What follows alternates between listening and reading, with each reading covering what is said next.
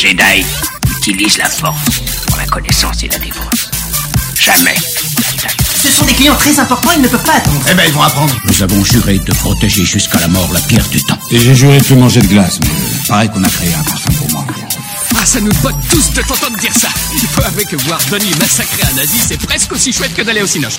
La suite des Trois Mousquetaires et de Chicken Run, l'origine story de Willy Wonka et l'histoire d'un amour impossible avec Past Lives, c'est le programme de ce nouvel épisode de la nuit des sorties. Moi c'est Ista, et je suis comme d'habitude avec Al. Bonsoir Al. Salut Ista, comment ça va? Mais ça va et toi? Ça va, ça va super. euh, prêt à défoncer des films aujourd'hui Ouais non. Ouais, je suis un peu, ouais. Ouais, je vais être l'aigri un peu de cette émission. Enfin, je dis ça, j'ai l'impression que je dis ça plusieurs fois par, euh, Oui. par semaine. Mais, euh, mais ouais, euh, des trucs, euh, bah, pas le- la pire semaine, tu vois, de sortie, mais pas la meilleure pour moi, donc, donc voilà. Ouais. On en parlera de toute On- façon. Bah oui, on va en parler. Donc le programme, comme d'habitude, c'est l'actualité, puis nos critiques. Ensuite, on continuera avec le box-office, euh, surtout le top 5 États-Unis, puis quelques, quelques infos sur le box-office autres. Et on finira avec les sorties de la semaine prochaine. Euh, vous aurez tous les timecodes dans la description. Euh, pour rappel, euh, les critiques, on ne spoil pas les films, donc c'est sans spoil. Par contre, les séries, c'est avec spoil. C'est ça, c'est ça. On, on- c'est- enfin, ça dépend si on traite une série directement, mais si c'est un épisode comme là, l'épisode de 6 de Monarch, on, on va spoiler à balle. Ouais. Euh, et si vous voulez pas vous faire spoiler, bah, vous regardez les timecodes et vous allez euh, à la section suivante. Et ben, on attaque les actus là euh, tout de suite, Ista. Ouais, on commence avec euh, quoi?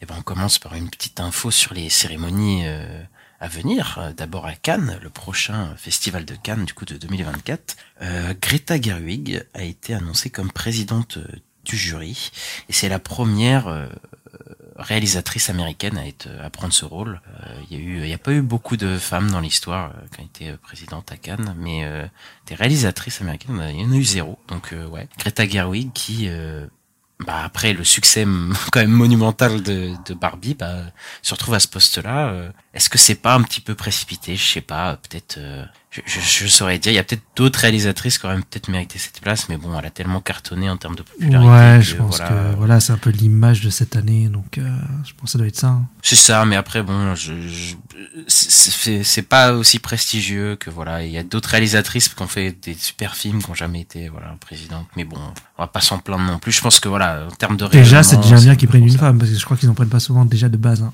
Mais bon, Euh, ouais, je crois qu'il y a eu peut-être dix femmes en tout euh, ouais, sur vrai. toutes les cérémonies quand même, Ouais. ont présidé quoi. Voilà. Et des fois c'était des actrices, je crois qu'il y avait Kate Blanchett ou des trucs comme ça. Enfin, tu vois, des trucs Ouais. assez non, là, que ce soit une réalisatrice, c'est pas mal quand même. Après, je crois qu'il y a eu Jane Campion. euh, Ouais, il y en a eu quand même quelques-unes, oui, bien sûr. Mais après, euh, Greta Gerwig, euh, bon, elle, ça fait quand même un moment qu'elle est, euh, qu'elle est réalisatrice, hein. ça fait plus, bien plus de 10 ans, je pense. En tout cas, elle a quatre- Ouais, ouais, ça, ça- ça Donc, va, euh, mais après, bon, euh, je, je pense qu'elle a été prise pour son succès euh, euh, public, quoi, plus que Oui, c'est possible, ouais. reconnaissance. euh, Mm. Mais bon, après, euh, pourquoi pas, écoute. Hein. Je Après- crois qu'il y a eu des des- d'autres personnes qui ont été présidents qui le méritaient moins, je pense, Bah, c'est ça. cette année, donc. Voilà. Bah, par exemple, cette année, non? C'est pas ça que tu dis. Non, moi, j'ai rien dit, moi. ah, ok, d'accord. Non, je, je dis rien, moi. Ok. Invitez-moi à Cannes, s'il vous plaît. ah, c'est pour ça, je fais des invitations, je dis pas du mal du calme. On verra. Non, mais écoute, on verra. Puis on verra les, les films qui vont passer, tout ça. Qu'est-ce qu'elle va choisir euh, comme Palme d'Or, tout ça On verra. Bah, Après, elle est pas toute seule. Hein. Ouais, bah oui, Elle est pas toute seule à choisir. Mais euh, ouais, elle est l'image de- du jury, quoi. Mais après, ça fait sens, je pense, en termes de marketing, voilà. Ouais. Ensuite, euh, on s'envole bah, un festival, enfin un festival, une remise de, de prix euh, états-unienne. On va parler des Golden Globes, puisque les nominations sont tombées. Golden Globes, c'est une des premières cérémonies, euh, des go- premières grosses cérémonies euh, qui va mener jusqu'aux Oscars. euh, Ouais. c'est la, la flopée de cérémonies qu'on a en mois de janvier, février, mars. Et bah, on- ça annonce directement la couleur avec bah, des films qu'on s'attendait, des films qu'on s'attendait moins à voir dans le palmarès. Euh, bon, bah, Ista, on- voilà, Barbie, on, on parlait avec Greta Gerwig, neuf nominations, le plus de nominations, le film le plus populaire de l'année dernière. Bon, voilà. Ouais, le plus gros box-office, hein, c'est le premier, euh, voilà, c'est le plus gros succès de l'année, donc euh, ça changera pas de toute façon là, vu ce qui ça va sortir, donc. euh, Non, non. Et voilà. Bon, après, les Américains, ils marchent beaucoup au box-office. Donc, Mm. voilà, ça m'étonne pas que Barbie soit autant nommé. Après, euh, je, je pense pas que ça le mérite. Je, voilà, on en parlera, je pense, euh, quand les Golden Globes passeront, les Oscars, tout ça, mais euh, bon voilà, tu peux les nominer. J'espère qu'ils vont pas rafler tout non plus, quoi, Barbie, parce que ça mérite pas non plus ça, quoi. Et à côté, on a euh, Oppenheimer aussi, bah, l'autre, un des autres gros succès de l'année euh, de Christopher Nolan, qui a été nommé huit fois. Est-ce que ça serait la bonne cette année pour Nolan, qui a été nommé quatre fois, je crois, aux Oscars, et qui a jamais rien eu? Est-ce que ça serait pas la Ah, bonne année? c'est possible, ouais, qu'il est le meilleur réalisateur euh, cette année, ouais. Ça serait, ça serait pas, pas déconnant. Parce que là, il a succès critique, succès public. Bon, après, il a toujours eu succès public, succès critique Oui. quasiment. Mais, mais là, sur un film comme ça, euh, Cillian Murphy, là, il y a des nominations pour, pour, les acteurs aussi. Je pense qu'il a euh, de grandes chances d'être. euh, Ouais, et puis les Oscars, ils aiment bien les biopics et tout, donc euh, c'est, Ouais, ouais, ouais. Donc là, c'est une. ça va bien. Ouais, là, il a un bon truc, je pense, pour, pour choper un Oscar. Ensuite, euh, ex aequo, on a le film de Martin Scorsese, Killers of the Flower Moon, et le film de Yorgos Lanthimos, Poor Things, euh, qui sont nominés dans cette catégorie. Euh, pas étonnant, euh, parce que bon, c'est un film de Martin Scorsese, donc, Ouais, donc ouais. voilà, et quand même un gros film qui est sorti cette année. Bon voilà, c'est pas, ça va pas être le film le plus vu, mais en termes d'ambition et tout, je pense que c'est assez normal. Et Poor Things, bah, on l'a pas encore vu, puisqu'il sort pas chez nous maintenant, mais euh, dans les festivals, il rafle tout, là. Ouais, et puis ça m'étonne pas vraiment, parce que Yorgos Lanthimos, il, à chaque fois qu'il sort un film, il, il est, nommé, il est nommé aux Oscars, hein, donc... euh, Bah, la dernière fois, il l'était, oui. ouais, la favorite. Je sais plus euh, euh, pour, le, pour les autres, mais euh, la favorite, elle a eu pas mal d'Oscars. Ouais, Ouais, était pas ouais. mal nominée. Mm. Et là, ouais, lui, ça va être un concurrent, je pense, pour Things, pour, bah, pour le meilleur film et réalisateur, tout ça. Je pense que là, c'est. Je pense que les trois qu'on a dit, Oppenheimer, Killers of the Flower Moon pour Things, ça va se battre un peu, je pense. Il y a moyen, il y a moyen. Ensuite, on a un film dont on parle tout à l'heure, euh, qui s'appelle Past Lives, qui est un petit film, un petit film. Ouais, c'est, oui, c'est un petit film, oui, euh, de indépendant de festival qui, euh, bah, qui a pas mal fait parler lui aussi. Hein. Il y en a toujours un au moins ce, Oui, chaque année euh, de film ouais. de festival qui ressort. et bah, c'est celui-là, et on, bah, on vous en parlera plus longuement tout à l'heure, de toute façon, pendant la critique. Et ensuite, euh, c'est Anatomie d'une chute. Euh, Ça, c'est un peu une, euh, enfin, c'est un peu une surprise. En fait, il est en train de gagner plein de prix partout. Anatomie d'une chute, c'est assez, c'est assez fou à voir là. C'est ça, il a, il a été nommé dans quatre catégories, ce qui est assez fou, parce que encore, tu peux te dire meilleur film étranger, Ouais. Euh, c'est possible voilà qu'il se fasse nommer mais là il était nommé pour euh, meilleur film en drama meilleure euh, actrice et euh, meilleur scénario il me semble aussi Mhm. Ah, c'est quand même assez fou quoi que le film euh, euh, rafle tout ça en plus il rafle tout ouais là il y a moyen qu'il se fasse peut-être nommer en tant que meilleur film aux Oscars hein. je pense pas qu'il aura mais je pense qu'il peut se faire nommer en tant que meilleur film aux Oui, parce que Oscars pour, euh. pour rappel, la France n'a pas euh, choisi ce film comme représentant de la France euh, pour les Oscars. Quoi. c'est ça on en avait parlé il y a quelques semaines il a été un peu boy- boycotté à ce niveau là donc, donc voilà Non, mais ouais, il pourrait. Hein. Il pourrait finir dans une sélection Oscars meilleur film, ça m'étonnerait pas. ouais. Vu tout ce qu'il est en train de gagner là, tous les festivals de même européens, tout ça là, il est en train de, de tout rafler. Donc euh, ouais, ce serait pas étonnant. Ensuite, on a le film de Bradley Cooper qui sort euh, la semaine prochaine, qui s'appelle Maestro, donc euh, qui a quatre nominations quand même, et ex aequo avec May December, euh, qui est déjà sorti, je pense, aux États-Unis, qui est même peut-être Ouais. disponible sur Il- Netflix. C'est euh, ça, ouais, ils sont dispo sur Netflix. Ouais. Je crois et bah, qui a été nommé aussi dans quatre catégories. Bon, je pense qu'ils ont été nommés dans dans les acteurs surtout parce qu'on parle beaucoup de- des performances dans ces films-là, donc euh, à voir aussi euh, si c'est pas des euh, Ouais. des, tu sais, des films à Oscar euh, pour acteurs ou quoi. Donc, euh, genre Bradley Cooper ou Nathalie Portman aussi. Ça parle beaucoup de Nathalie Portman dans May December, donc peut-être que Oui. peut-être il y aura des choses pour eux aussi. Ah, ce serait pas étonnant. Et ensuite, on a Across the Spider-Verse et Mario. Donc les deux, ils ont trois nominations. Donc c'est un peu, je pense, les favoris pour ce qui est euh, meilleur film d'animation, même aux Oscars. Je pense que ce sera un peu les trucs. euh, Parce que Mario, c'est Ah, un énorme c'est succès ça. et Cross, Across the Spider-Verse aussi. hein, donc, euh, Je, je pense que Cross the Spider- Spider-Verse va gagner euh, parce que non seulement c'est un succès et parce que je pense que voilà ils, ils ont des yeux quand même les. enfin j'espère tu vois. Mais bon Mario ça me paraît quand même. Enfin je pense qu'il voilà c'est comme Barbie c'est le plus gros succès de l'année ils aiment bien les succès donc ils le nominent mais euh, bon après je dis ça mais surtout dans les trucs d'animation euh, des fois ils regardent pas les mecs hein. donc euh, Ah, c'est ça. donc donc ça se trouve on, voilà, a vu des, on a vu des dingueries. hein. C'est vrai mais je crois plus que Cross the Spider-Verse va va rafler. Bah, ce serait. Ouais. Bah, là, après, c'est les Golden Globes. Je sais pas s'il avait gagné Into Spider-Verse, les Golden Globes, mais. euh, bah il y a très fortes chances parce que les Oscars euh, Ouais, souvent ça suit un peu. euh, je sais que ouais, l'année dernière, c'était Everywhere All At Once qui avait gagné pas mal de trucs et aux Oscars après ça a suivi Oui. quoi. Donc, euh, ouais, ouais. Après, il y a toujours des surprises, des trucs un peu différents, parce que Fablesman, il avait gagné des trucs, par exemple, et il avait rien gagné aux Oscars, voilà, mais, mais ça donne une tendance, quoi. En tout cas, on- ça, ça le lance un peu, quoi. Ensuite, euh, bah, on a parlé de Greta Gerwig, on a parlé de Barbie. euh, tu- tu fais Ouais. La prochaine news. Ouais, bah, il y a un- ils ont annoncé là, euh, Mattel euh, et Paramount, ils ont annoncé un film live action sur un mec qui s'appelle American Girl. Donc c'est sur une adaptation de, bah, de c'est des poupées, je crois, un peu comme les. Enfin, j'ai vu que c'était des poupées, pas vraiment comme les Barbie, c'est plus des, des poupées, tu sais, comme on connaît, quoi. On lit une poupée, la grosse poupée, quoi. Ouais, bah, j'ai regardé les designs, bah, ils font, ils font flipper. en fait, c'est- on dirait plus des bébés. ouais. Tu sais, des poupées un peu bébés et tout. euh, je sais pas ce qu'ils vont. Enfin, là, ça sent l'exploitation à plein nez. euh. Ouais, qu'en plus, Voilà. c'est live action, donc ouais, ça va être bizarre. Ah oui, non mais ça, ça va être. Enfin, je, je- je pense que ça va être l'horreur là ces prochaines années. Hein. Au niveau des adaptations, ça va être. euh, Ouais. Mais là, ça va être des enfants, parce que Barbie, c'était, c'est quand même des personnages adultes. Après, je sais pas comment ils vont adapter ça. Tu vois, peut-être Bah, il y a des ça, trucs. ouais. euh, Mais ça me donne pas du tout envie. Hein. Ah, moi non plus. Moi non plus. Ensuite, il y a ma saga préférée qui revient, les amis. Saw, la saga Saw, Saw 11 qui revient. Et qui revient très vite puisqu'il a été annoncé et annoncé comme euh, revenant au cinéma le 27 septembre 2024, donc euh, dans moins d'un an. Euh, bah, pile un an après la sortie du dernier.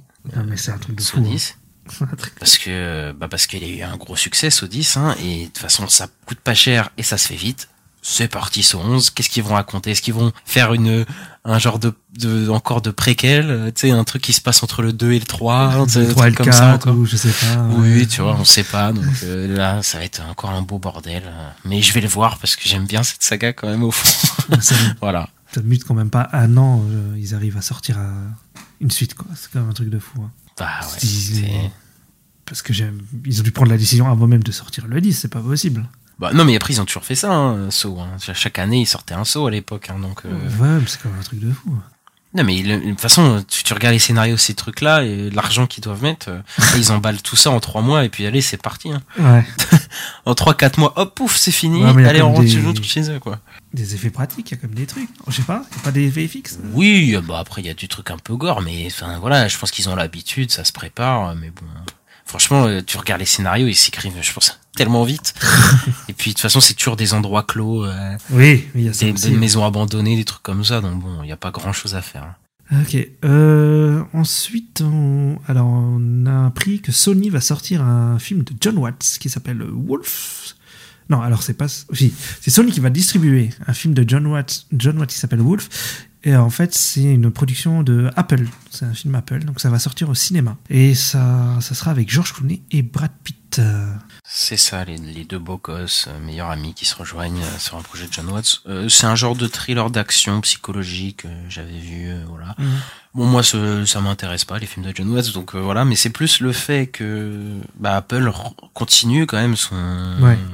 Le fait de vouloir diffuser ses films en salle. Bon, je sais pas s'il va sortir en salle en France, mais en tout cas, euh, il- aux États-Unis, il va sortir exclusivement en salle pendant une, une certaine période, donc c'est possible qu'en France, il fasse la même chose, et ça, c'est plutôt cool, et donc, euh, bah, ils continuent sur leur stratégie de exploiter une certaine euh, bah, rentabilité en salle, quoi. Et ça, moi, je trouve ça, je, je suis d'accord avec ça, je suis bien joué Apple. Voilà.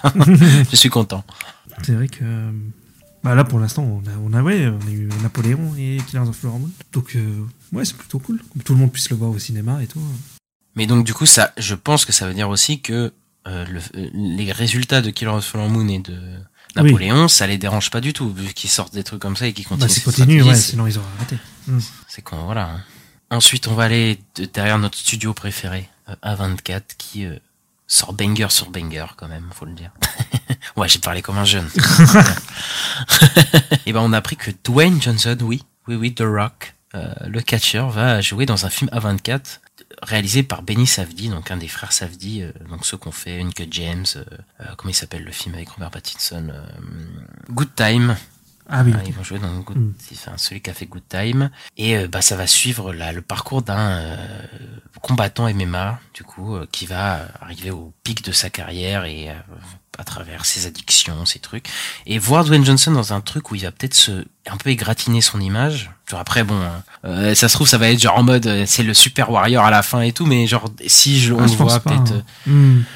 je sais pas, prendre de la drogue comme ça raconte, euh, voilà, euh, avoir des, des défaites, des trucs comme ça, lui qui est très protecteur de son image, de toujours, euh, même dans les Fast and Furious, dans, dans leur contrat, ils ont des trucs où ils peuvent pas perdre de combat ou ce genre de trucs, quoi, où, où ils ont des égos surdimensionnés, le voir dans un truc comme ça, ça peut être vachement sympa pour euh, bah, relancer un peu le Dwayne Johnson qui est, euh, Ouais, bah, voilà, qui fait plus des trucs intéressants. moi ça me rappelle son début de carrière où il avait tenté des trucs un peu différents avec Susan Tales.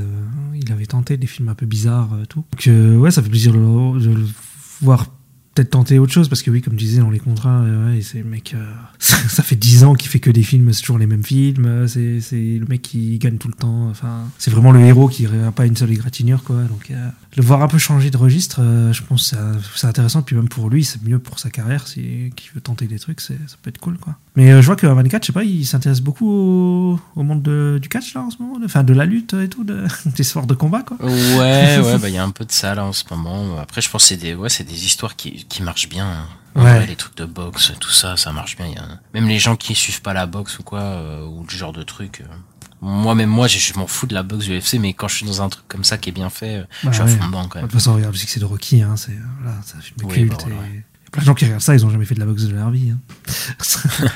Tu m'étonnes. Euh, ensuite, on reste chez A24 et on a appris euh, quelque chose de, de, de fou.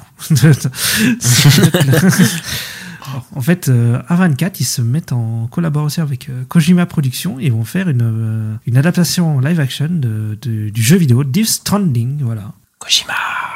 Kojima. Et oui, Kojima, euh, bah oui, il va être en collaboration pour faire un film. Moi, j'ai pas joué à Death Stranding. Toi, tu y as joué. Moi, je l'ai fini, moi.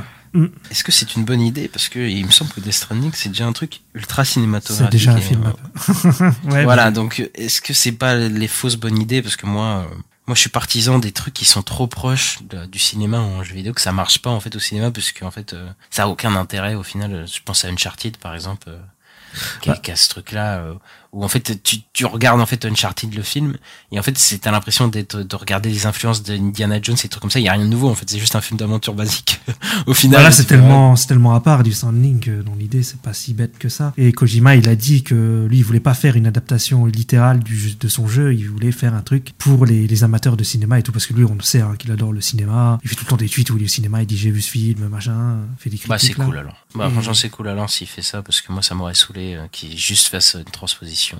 Ouais. Après faut voir qui va faire le film. euh, Qui, bah après il a 50 000 potes réel- réalisateurs euh, imagine, de, très Montréal. imagine, il va chercher Georges Miller. Parce que je dis ça parce qu'il a vu genre genre, sa fois euh, Furio, Fury Road, euh, Kojima, il en parle tout le temps. euh. Bah, Après, il a ouais moi je serais chaud. Hein, ouais. Il a des photos Après, avec Miller et tout. Mais ouais. Après lui il est pote avec Del Toro, il est pote avec plein de gens. hein. Donc Mais il y a moyen ouais, qu'il y ait un gros réal là-dessus, hein, c'est possible. Hein. Pas comme tu dis, il est pote avec tous les, tous les gros réals. Donc, euh, ils vont ils vont peut-être péter le tirelire aussi. Mais est-ce qu'ils vont reprendre Norman Reedus et tout Ah, mais ça, ça, ça, ça me faisait rire. Je voyais des gens qui disaient mon fan cast, c'est euh, Norman Redus. Bah oui. parce que Norman Reedus est l'acteur en motion capture dans le jeu. C'est ça. Donc euh, bon, on verra ce qu'ils vont faire.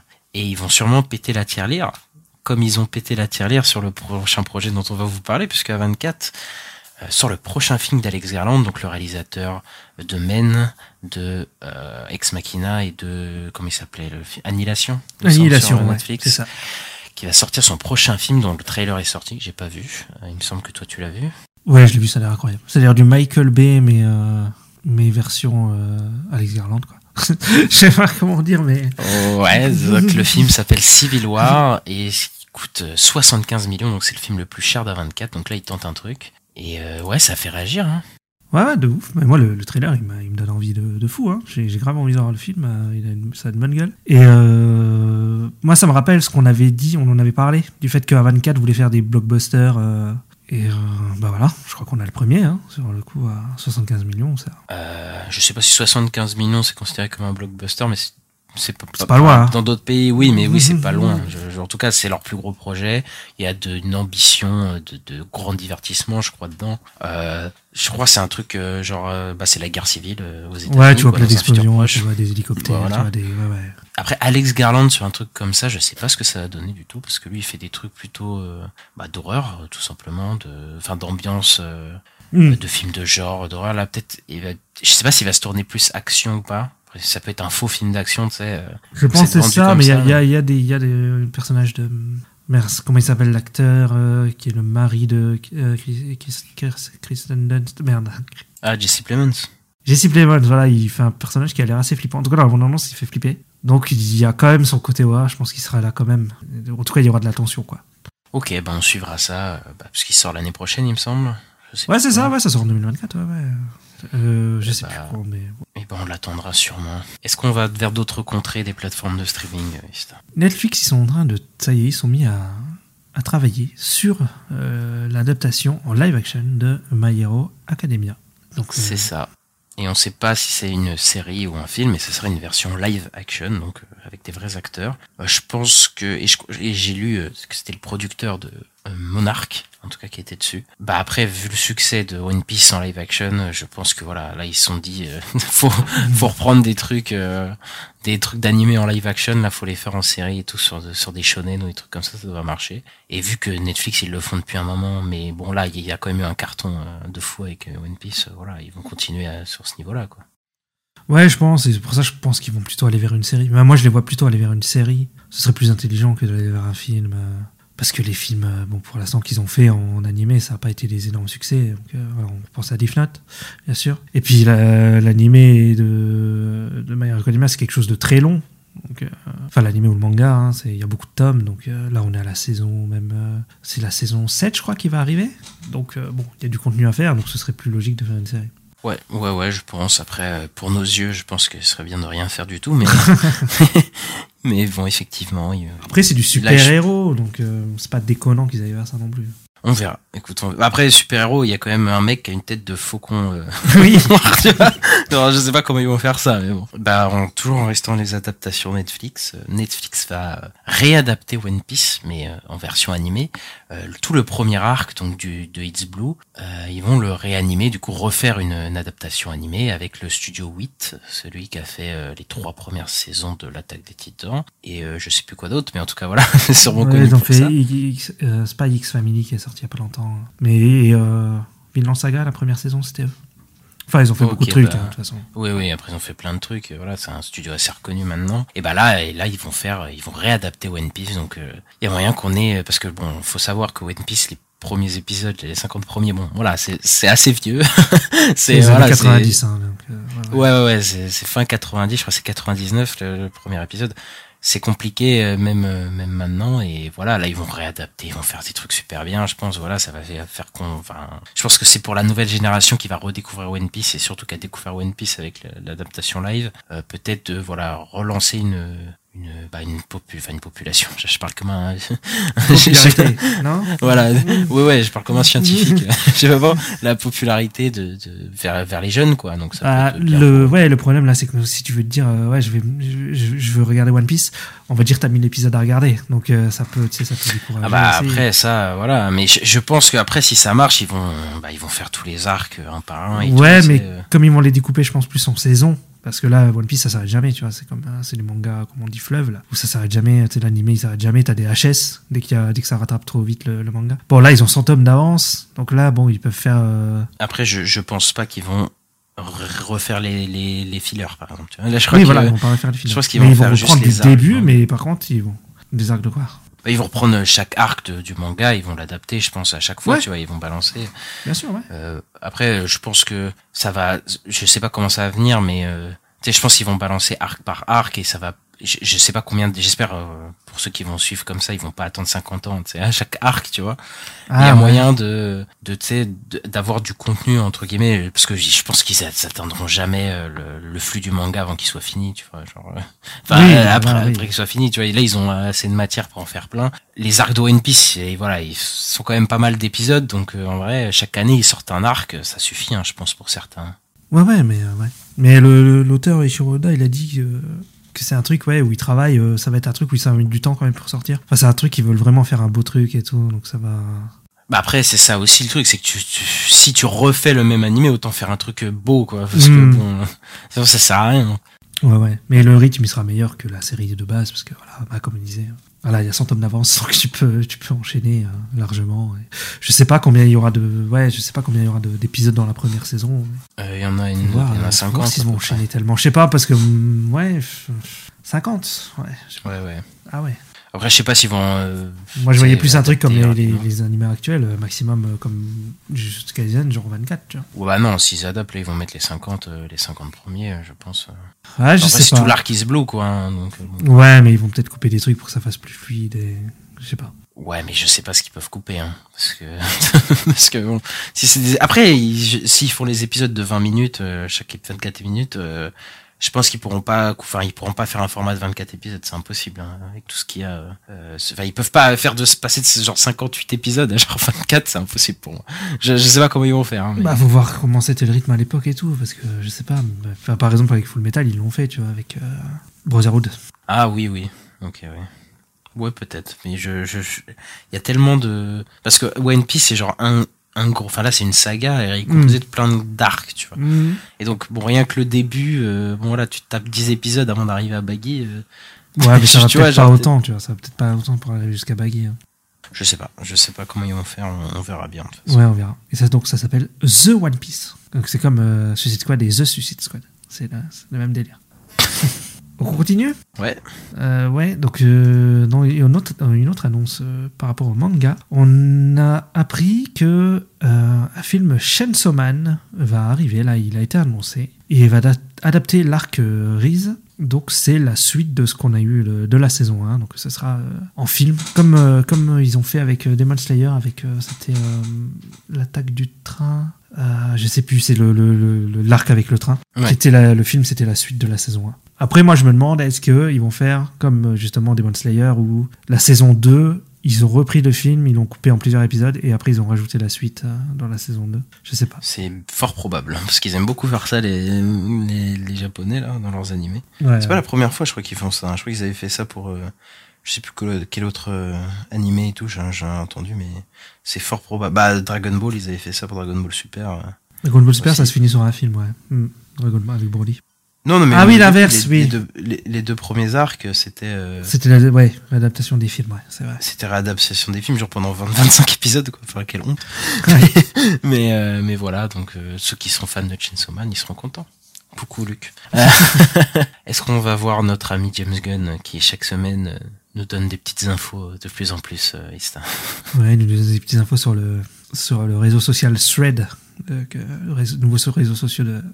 Il aime bien répondre aux gens. Et donc, euh, alors on a quelques, quelques infos. Donc, il, nous, il a dit en fait, euh, qu'ils vont faire des adaptations qui ne sont pas forcément d'essais euh, de comics d'ici, mais par exemple de, de comics euh, hors d'ici, comme euh, par exemple les comics Vertigo. Donc euh, Vertigo, par exemple, c'est euh, V pour Vendetta, c'est Watchmen, c'est Sandman, Transmopolitaine ou Y le dernier homme. Donc c'est c'est pas du tout, on n'est pas du tout dans du super héros, mais euh, c'est intéressant quoi. Mais j'ai une question. Est-ce que parce que je sais que DC avait racheté, genre comme Watchmen, ils avaient racheté les droits ou les trucs comme ça, tu sais. Mhm. Est-ce que c'est tous des trucs des, des filiales genre de DC, genre des trucs à côté qui qui, les leur appartiennent ou c'est à Warner Non, Vertigo, ça appartient à DC, donc euh, logiquement, Oui, oui, hein. Warner, donc euh, non, je crois qu'ils ont ils peuvent tout faire, hein, de ce qui est Vertigo, il me semble. hein. Ok, donc ils peuvent faire ouais des, des, des trucs un peu. Ouais, bah oui, comme t'as IV pour Vendetta, les Watchmen et les trucs comme ça, c'est. Ouais. Bah ouais, bah c'était euh, c'était Warner tous ces films là. Ouais, bah oui. Donc ouais, ils ont tous les droits là-dessus aussi. Bah oui, pourquoi se contenter de faire du DC Alors que oui, c'est vrai qu'ils ont plein de, de, de comics, je pense. Ouais, il y a d'autres côté, trucs euh, ouais, qui sont hors, euh, hors euh, super-héros, quoi. Et toi, qu'est-ce que tu voudrais voir, euh, toi qui es fan de comics Ben, moi, je sais que euh, une série Y le dernier homme, mais ça a déjà existé, mais elle était nulle. Je l'ai pas regardée parce qu'elle avait des très mauvais retours. Elle était sortie sur Disney+. Mais si après, il peut nous faire une bonne version, parce que moi, quand j'avais lu le, le- le comics, je m'étais vraiment dit, ça pourrait faire une putain de série télé. Donc, euh, donc ouais, Y le dernier homme. Ok, ok, bon, moi je, je connais pas grand chose. À part V pour Vendetta et trucs comme ça, quoi, les trucs les plus connus. Et, euh, et bah, en parlant de James Gunn, on va parler du DCU, mais on va parler de Matt Reeves. Matt Reeves DCU, mais il est pas censé être dedans, Ista, qu'est-ce qui se passe? C'est quoi ce bordel? Eh bien, ils auraient, euh, écoute, ils auraient euh, re- retravaillé le, projet Arkham, qui avait été annoncé, hein, le projet. euh, il y avait une série Arkham qui était censée être dans l'univers de The Batman, et donc ça, ça a changé. maintenant, il produit une série Arkham, mais qui, qui, qui se passe dans le DCU. C'est ça, du coup, ils ont repris l'idée de la série Arkham pour l'implanter dans le DCU. Donc c'est une nouvelle série du DCU euh, euh, qui, est, euh, bah, qui est annoncée quand même. Et euh, bah, je sais pas du tout ce qu'ils vont en faire parce que Arkham, ça va explorer tous les ennemis de, du coup du Batman de, de, de James Gunn, du coup, qui va avoir dans son univers, j'imagine. Et ouais, ça va développer l'or sur le, le Gotham. Ouais, ça va être Peut-être plus l'aura avant le... Ouais, ouais, Noble. Ouais, ouais, bah, je- bah, de toute façon, c'est Batman, Arkham. Donc, Mm. ça va être lié là-bas. Donc, est-ce que ça va nous parler de, parce que je pense que moi, le Batman, il va avoir quand même un peu d'expérience, hein, même, voire Oui, même, c'est sûr. voire même plus de 10 ans d'expérience, du coup. Et, euh, et bah, voilà, on va voir ses ennemis, euh, je pense, à travers Arkham. Est-ce que ça va être une série un peu psychologique euh, sur les ennemis? Sûrement comme ça, ça peut être vachement sympa. Ouais, bah, faut voir, mais ouais, ouais, ça peut être euh, très cool. Hein. Je sais pas ce qu'ils vont faire, mais euh, bah, en tout cas, ça, passera- ça se passera dans l'asile, je suppose. Bien vu. voilà, et on verra les méchants de Batman, quoi. Donc, euh, on verra des nouvelles versions, donc ouais, c'est intéressant. Ouais. Et on va s'envoler vers le concurrent euh, Disney, puisque alors la Disney, là, on a deux infos sur deux live action, euh, tout ce qu'on aime, hein. On adore ça. C'est incroyable. Alors la première info, c'est que on a des infos sur Lilo et Stitch euh, qui euh, viendrait la- l'année prochaine et qui serait disponible sur Disney Plus en juin.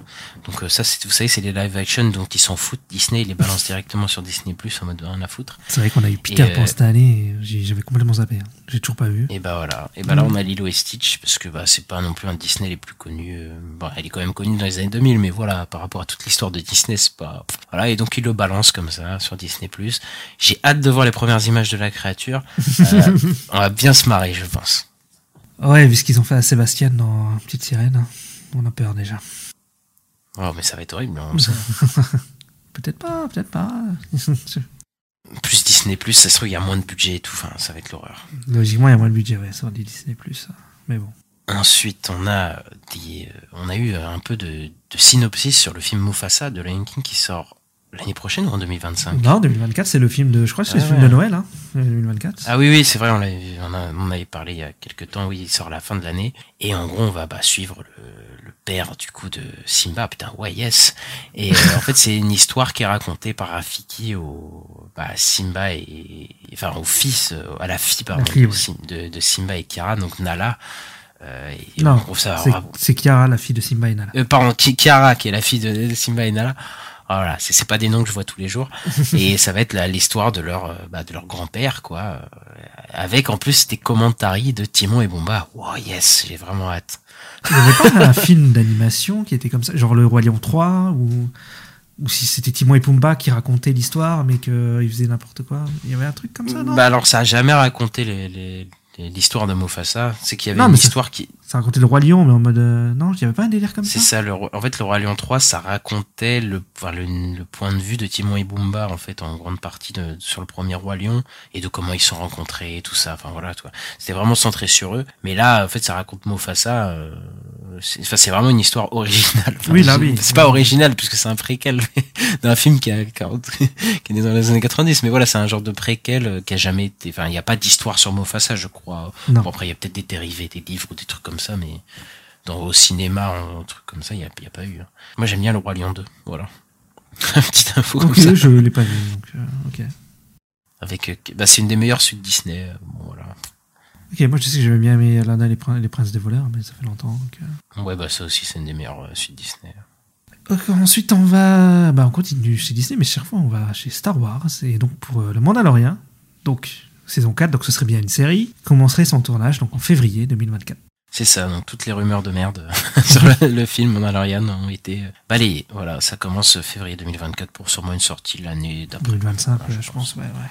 Ensuite, on va parler de, bah, de La planète des singes, donc le film 20th Century Fox, qui euh, bah, le, le prochain, qui serait le, le début d'une nouvelle trilogie qui se passe 300 ans après les événements du dernier film, du coup. Euh, dernier film que je n'ai toujours pas vu, d'ailleurs. j'ai vu- j'ai vu que les deux premiers, je me suis toujours pas vu le dernier. Euh, bah écoute, euh, ouais, là, ils repartent sur quelque chose de nouveau. Ouais, et sans euh, Matt Reeves, euh, voilà. Ils repartent sur une trilogie aussi, c'est ça aussi. hein. Ouais, ouais, ouais, c'est ça, ouais. Donc là, ils, ils comptent capitaliser là-dessus. Mais j'ai l'impression qu'on n'est pas encore au niveau de.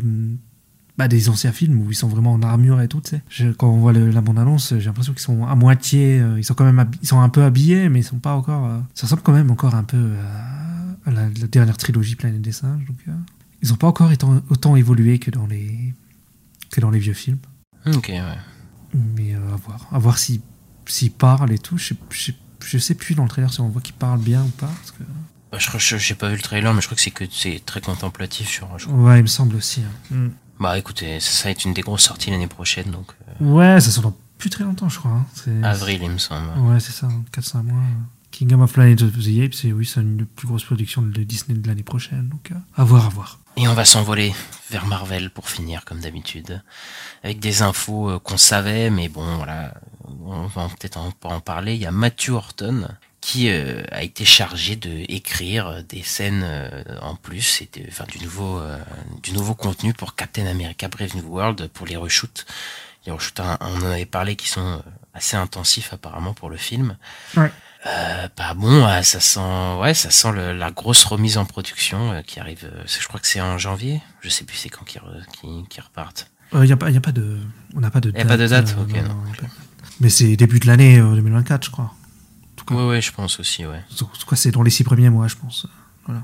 Ils avaient annoncé, ouais, on avait dit 4-5 mois, je crois, de reshoot. Oui, de reshoot, C'est ouais, insane, hein. c'était très long, ouais. ouais, ouais.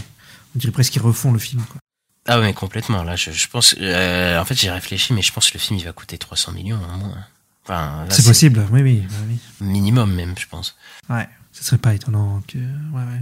Mais bon, ils vont peut-être le cacher, ça. Ils diront c'est 200. Puis... Ouais. Et après, de- un an après, on apprendra que Ouais. ça a coûté 500 millions. Bon, en tout cas, c'est que ça doit. Bah, s'ils font ça, c'est que ça doit pas aller, je pense. Donc, euh, bon, on verra. Si... On espère que ça sera bien. C'est ça. Ensuite, euh, alors, il y a eu une présentation, en fait, de, plusieurs épisodes de What If saison 2. Donc, il y a eu un panel et euh, Marvel euh, a dévoilé, en fait, leur programme de 2024. Et en animation, donc en série d'animation. Et donc, on a appris qu'il y avait une nouvelle série d'animation qui, qui allait sortir, là, en 2024. Elle s'appelle Ace of Wakanda. Et euh, donc, euh, ça se passe euh, donc, pendant, c'est pendant l'histoire du Wakanda. Euh, de ce que j'ai compris, c'est des, ouais, des guerriers qui vont traverser euh, le monde pour trouver des artefacts en vibranium. Donc, je sais pas si ça va être un truc euh, genre, tu sais, euh, genre un épisode, une histoire, euh, je sais pas trop. Mais j'ai vu des gens en parler qui étaient, euh, étaient là-bas, qui étaient sur place, qui ont vu des, images parce qu'il y a eu des extraits montrés et tout. Et ça, ça aurait pas du tout le même style d'animation que What If. Ça serait, c'était stylisé. Ils disaient c'était stylisé et ils pensaient avoir vu Okoye dans les personnages. Voilà, donc je suis curieux, je suis curieux de voir ce que ça va donner. Ouais, et il me semble que Ryan Coogler est, est- Ouais. a réalisé les deux premiers et, euh, dans la production de, de la série. Ouais, ouais bah, c'est pas étonnant, tout ce qui se rattache au Wakanda, je pense qu'il sera producteur euh, de- dessus, quoi.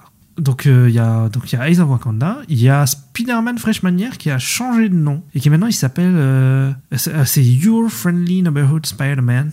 Et donc euh, bah, ça là maintenant on a la confirmation que ça sort aussi en 2024. C'est ça, qui, qui ne sera toujours pas connecté à celui de Tom Holland, on le rappelle. Non, pas du tout, pas du tout. En plus ils ont changé de nom, je pense que c'est pas pour rien non plus. Je pense Oui, c'est sûrement euh, pour ça aussi, je pense. Ouais, ouais, je pense qu'ils ont changé euh, ce, qui, ce, qui ce qui a été le projet à la base.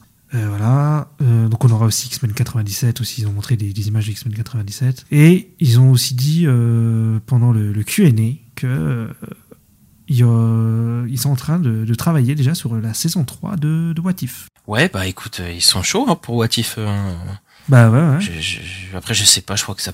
Je pense qu'on en avait parlé, mais je crois pas que ça doit coûter si cher que ça, What If, je pense. Donc, euh, donc ouais. Je, je pense que voilà, ça doit avoir du succès par rapport à ce que c'est produit, parce que bon, c'est clairement pas au niveau de Loki, tout ça, je pense, euh, Non, au niveau des chiffres. Mais apparemment, ils sont confiants dessus, donc euh, voilà. Après, moi, j'aimerais bien qu'ils changent de DA, mais euh, ça, j'y crois peu. Je- What je If, sais ça changera pas de. DA. Non, non, je pense pas. Je pense pas, non. Je pense que ça sera la même, euh, Hmm. la même animation. Ouais, ouais. Mais euh, je sais plus ce que je voulais dire. mais, mais ouais, non, oui, euh, j'ai l'impression que les- l'animation, ils vont plus vite aussi. Enfin, je sais pas, parce que tu sais, X-Men 97, ils ont déjà fait pratiquement la saison 2. What If, euh, ouais, ils sont déjà sur la saison 3, donc euh, je sais pas. Bah après, euh, on sait pas combien de temps ça fait que la saison 2 elle est finie. Ça se trouve, ils sont déjà en train de, parler de, de faire la saison 3 parce que la Bah, saison 2 elle est finie depuis un moment. mais bah, il y a un truc, un truc bizarre avec What If, c'est qu'à l'époque de la saison 1, on nous disait que la saison 2 elle allait arriver l'année prochaine parce qu'ils étaient déjà euh, super avancés dessus et tout. Quand même, quand même ils avaient coupé la, la saison 1 en deux. Et en fait, Ouais, ça, ouais. Ouais, mais en fait, tu vois, elle, en fait, elle est finie, elle arrive, elle arrive là deux ans après, quoi. Ouais, mais c'est ça que je dis. Ça se trouve, elle est dans les cartons depuis Mm. depuis un moment la saison 2 en fait. C'est qu'elle est finie et que ça fait un moment sauf qu'ils bossent sur la saison 3 même. Ouais, c'est possible, mais c'est bizarre qu'il les repoussait autant, mais ouais, ouais c'est possible. Bah après, il y a eu les trucs, les problèmes de calendrier, tout ça. euh, bon voilà. Ouais. C'est un beau bordel. C'est un très beau bordel. Mais en tout cas, voilà, on a trois, trois séries d'animation l'année prochaine. Euh, voilà, on a, on a le planning. euh, le planning, donc il y a six, six productions Marvel Studios l'année prochaine. Donc il y a Echo qui arrive en janvier. Ensuite, on a X-Men 97. On a le film Deadpool 3. On a la série sur le Wakanda. On a Agatha. Et puis on a euh, la série d'animation Spider-Man. C'est ça, un film, deux séries et live films, action. trois séries ouais, c'est ça. et trois euh, séries d'animation. Donc, euh, donc voilà. Pour une fois qu'il y aura plus de trucs d'animation que de trucs live. C'est vrai. Et. Alors que pour l'instant, on a eu que What If saison 1. On n'a rien eu d'autre. Si, on a eu I Am Groot, mais bon. Et bah c'est fini pour cette semaine, Ista. ouais, ouais, c'est fini. Et ben on va passer aux sorties de la semaine. Euh, on a deux trois grosses sorties de cette semaine et à commencer par le blockbuster français, Ista de pâté. Euh, on va vous parler de la suite des trois mousquetaires d'Artagnan, les trois mousquetaires Milady. Si vous me tuez, vous ne saurez jamais où est Constance.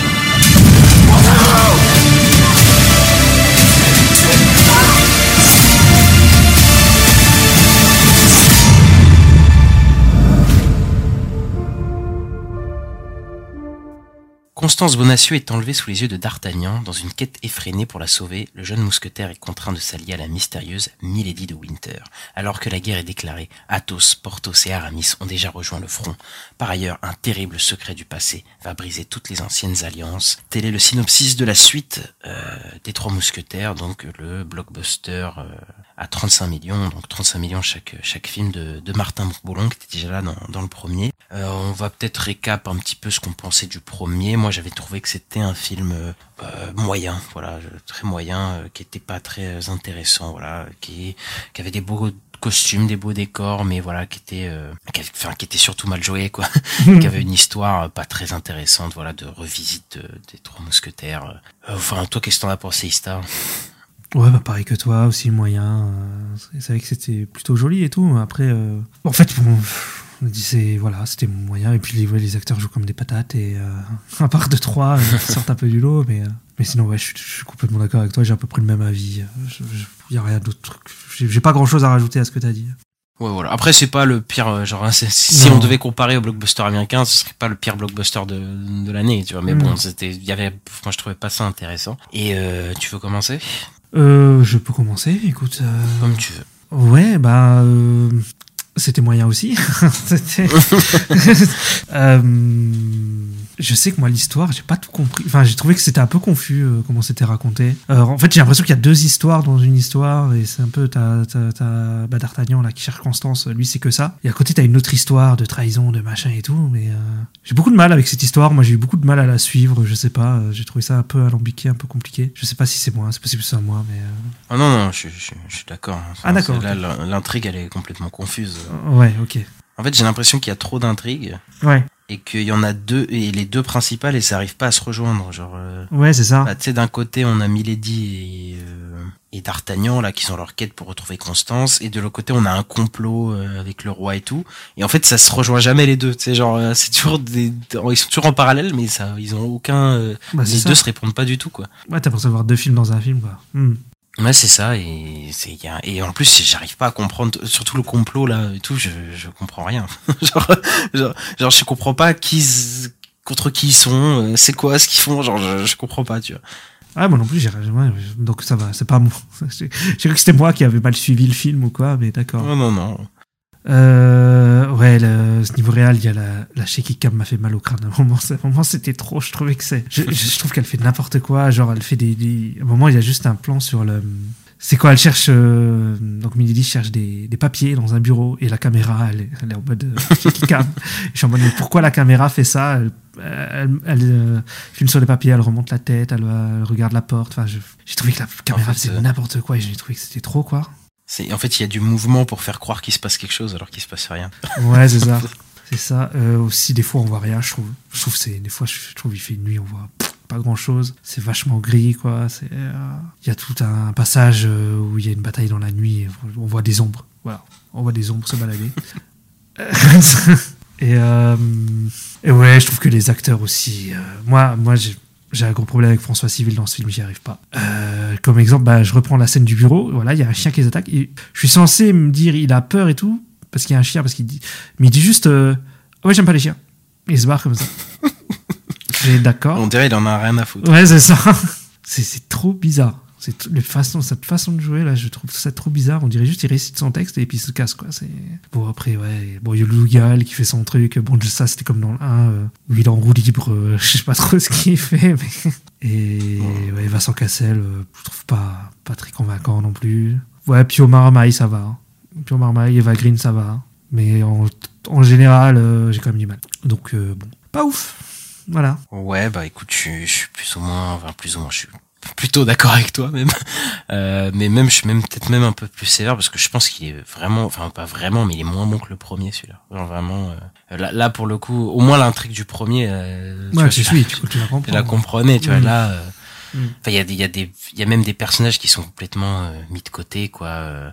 Je pense à Porthos et Aramis qui ont euh, une intrigue euh, secondaire qui prend leur, euh, qui prend de la place dans le récit où, bah, c'est une intrigue comique avec la sœur d'Aramis et tout, mais tu te demandes ce que ça fout là. Oui c'est. mais pourquoi ils, pourquoi ils sont là? C'est juste pour que ces persos ils aient quelque chose à faire parce que sinon ils font rien de, ils font rien du récit hein, de, de, de cet épisode-là. Ouais. Euh, du côté acting, c'est toujours à côté de la plaque. Alors vraiment, ils sont tous à côté de la. Sauf Louis Garrel, que moi je trouve vraiment ridiculement drôle, qui était déjà dans le premier. Mais là, de toute façon, on le voit quasiment à peine. Oui, oui. Euh, Louis il, a, il, a, mais il a parlé bizarre où il parle en pause, comme ça, il fait Oui, euh, alors euh, Enfin, je sais pas, mais. Mais moi, je trouve bien parce que ça, ça se voit le mec qui essaye d'être charismatique, mais qui arrive pas. Ouais, c'est vraiment ça qu'il cherche à faire? Ça. Bah si, si, parce que le roi, il est ridicule. Enfin, il est, il Ouais. est vraiment ridicule. Et même dans toutes les adaptations, euh, euh, bah, toi, Oui, je sais pas si tu te souviens de celle de, de, de, de Paul W. S. Anderson aussi, il était Mm. ridicule, le roi, qui est toujours, euh, enfin, sa femme qui est euh, complètement, euh, à qui se fout un peu de sa gueule et tout, enfin, tout le monde se fout un peu de lui, quoi. Mais il essaye d'être le roi et tout, il y arrive pas, et ça, je trouve ça, il le joue bien, Louis Garrel, pour le coup. Et comme je, comme t'as dit, Porthos, il est très drôle, Pio Marmaille, enfin, voilà, il, ça, ça lui va bien, mais bon, vu ce qu'il a joué, en fait, euh, ouais. T'as envie de dire, mais mec, euh, retourne faire, retourne dans Yannick, s'il te plaît, t'es trop bien là-bas. Et nous fait pas ça, quoi. Enfin bref. Euh, pff, sur le coup, là, le, il y a, il y a pas, en fait, il y a pas de personnage développé en fait dans ce, dans ce truc-là. Encore dans le premier, ils essayaient de faire un truc, mais là, tous les autres persos, Vincent Cassel, Pio Marmaille, le roi, le, le frère du roi, tout ça, ils sont mis de côté, mais complètement, il y a rien. Il y a pas d'avancement dans ces personnages. Il y a que Milady et D'Artagnan qui ont un semblant de, Ouais, D'Artagnan, il fait juste qu'il crie Constance juste pendant tout le long du film. Ouais, mais voilà, je veux dire, c'est, euh, en tout cas, on le suit, tu vois. Oui. Donc, euh, Oui. c'est, c'est lui le héros, donc voilà, mais ils essaient d'installer une tension un peu romantique, sexuelle entre Eva Green et François Civil. Je trouve que ça marche pas du tout. Genre, parce que elle, elle est en mode, euh, tu sais, c'est une femme fatale, mais, euh, Mhm. mais cliché de fou, là, euh, qui susurre dans son oreille des trucs. euh. Et lui, il a une tête de bonnet, genre, genre, tu sais, on a l'impression que, enfin, ouais, il avait, c'est un peu un bonnet un peu naïf, tu vois. Mais bon, là, il le joue vraiment, t'as envie de lui mettre des claques, quoi. Ouais, ce, ce d'Artagnan, quoi. Mhm. Et il y, a y a toute une intrigue sur le François Civil et le personnage de Constance, du coup le, enfin, le personnage de Lina Koudry qui est Constance. Et en fait dans le premier il y avait pas d'alchimie entre eux je trouve. Genre vraiment pas genre. Et là en fait le problème c'est que dans ce film là il y avait besoin d'émotion euh, et de sentir vraiment un amour entre eux. Euh, et là il y a ce qu'il y a malheureusement pas tu vois. Non, bah non.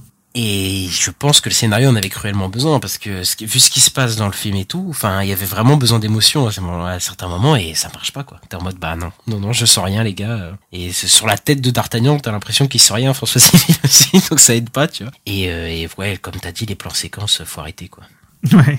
Je sais qu'ils ont fait les plans séquences parce que ça fait cool. Je sais que c'est la seule raison pour laquelle ils ont fait ça, mais c'est pas du tout, mais pas du tout maîtrisé quoi. Il y, y a des fois où ça va, genre tu sais, à un moment il saute du château, il tombe dans l'eau. Là, je, Oui oui, c'est pas trouve mal. ça donne un truc sympa, mais, euh, mais je crois qu'elle était dans le bon moment parce qu'ils se sont dit aussi, oh, ouais, elle est sympa celle-là.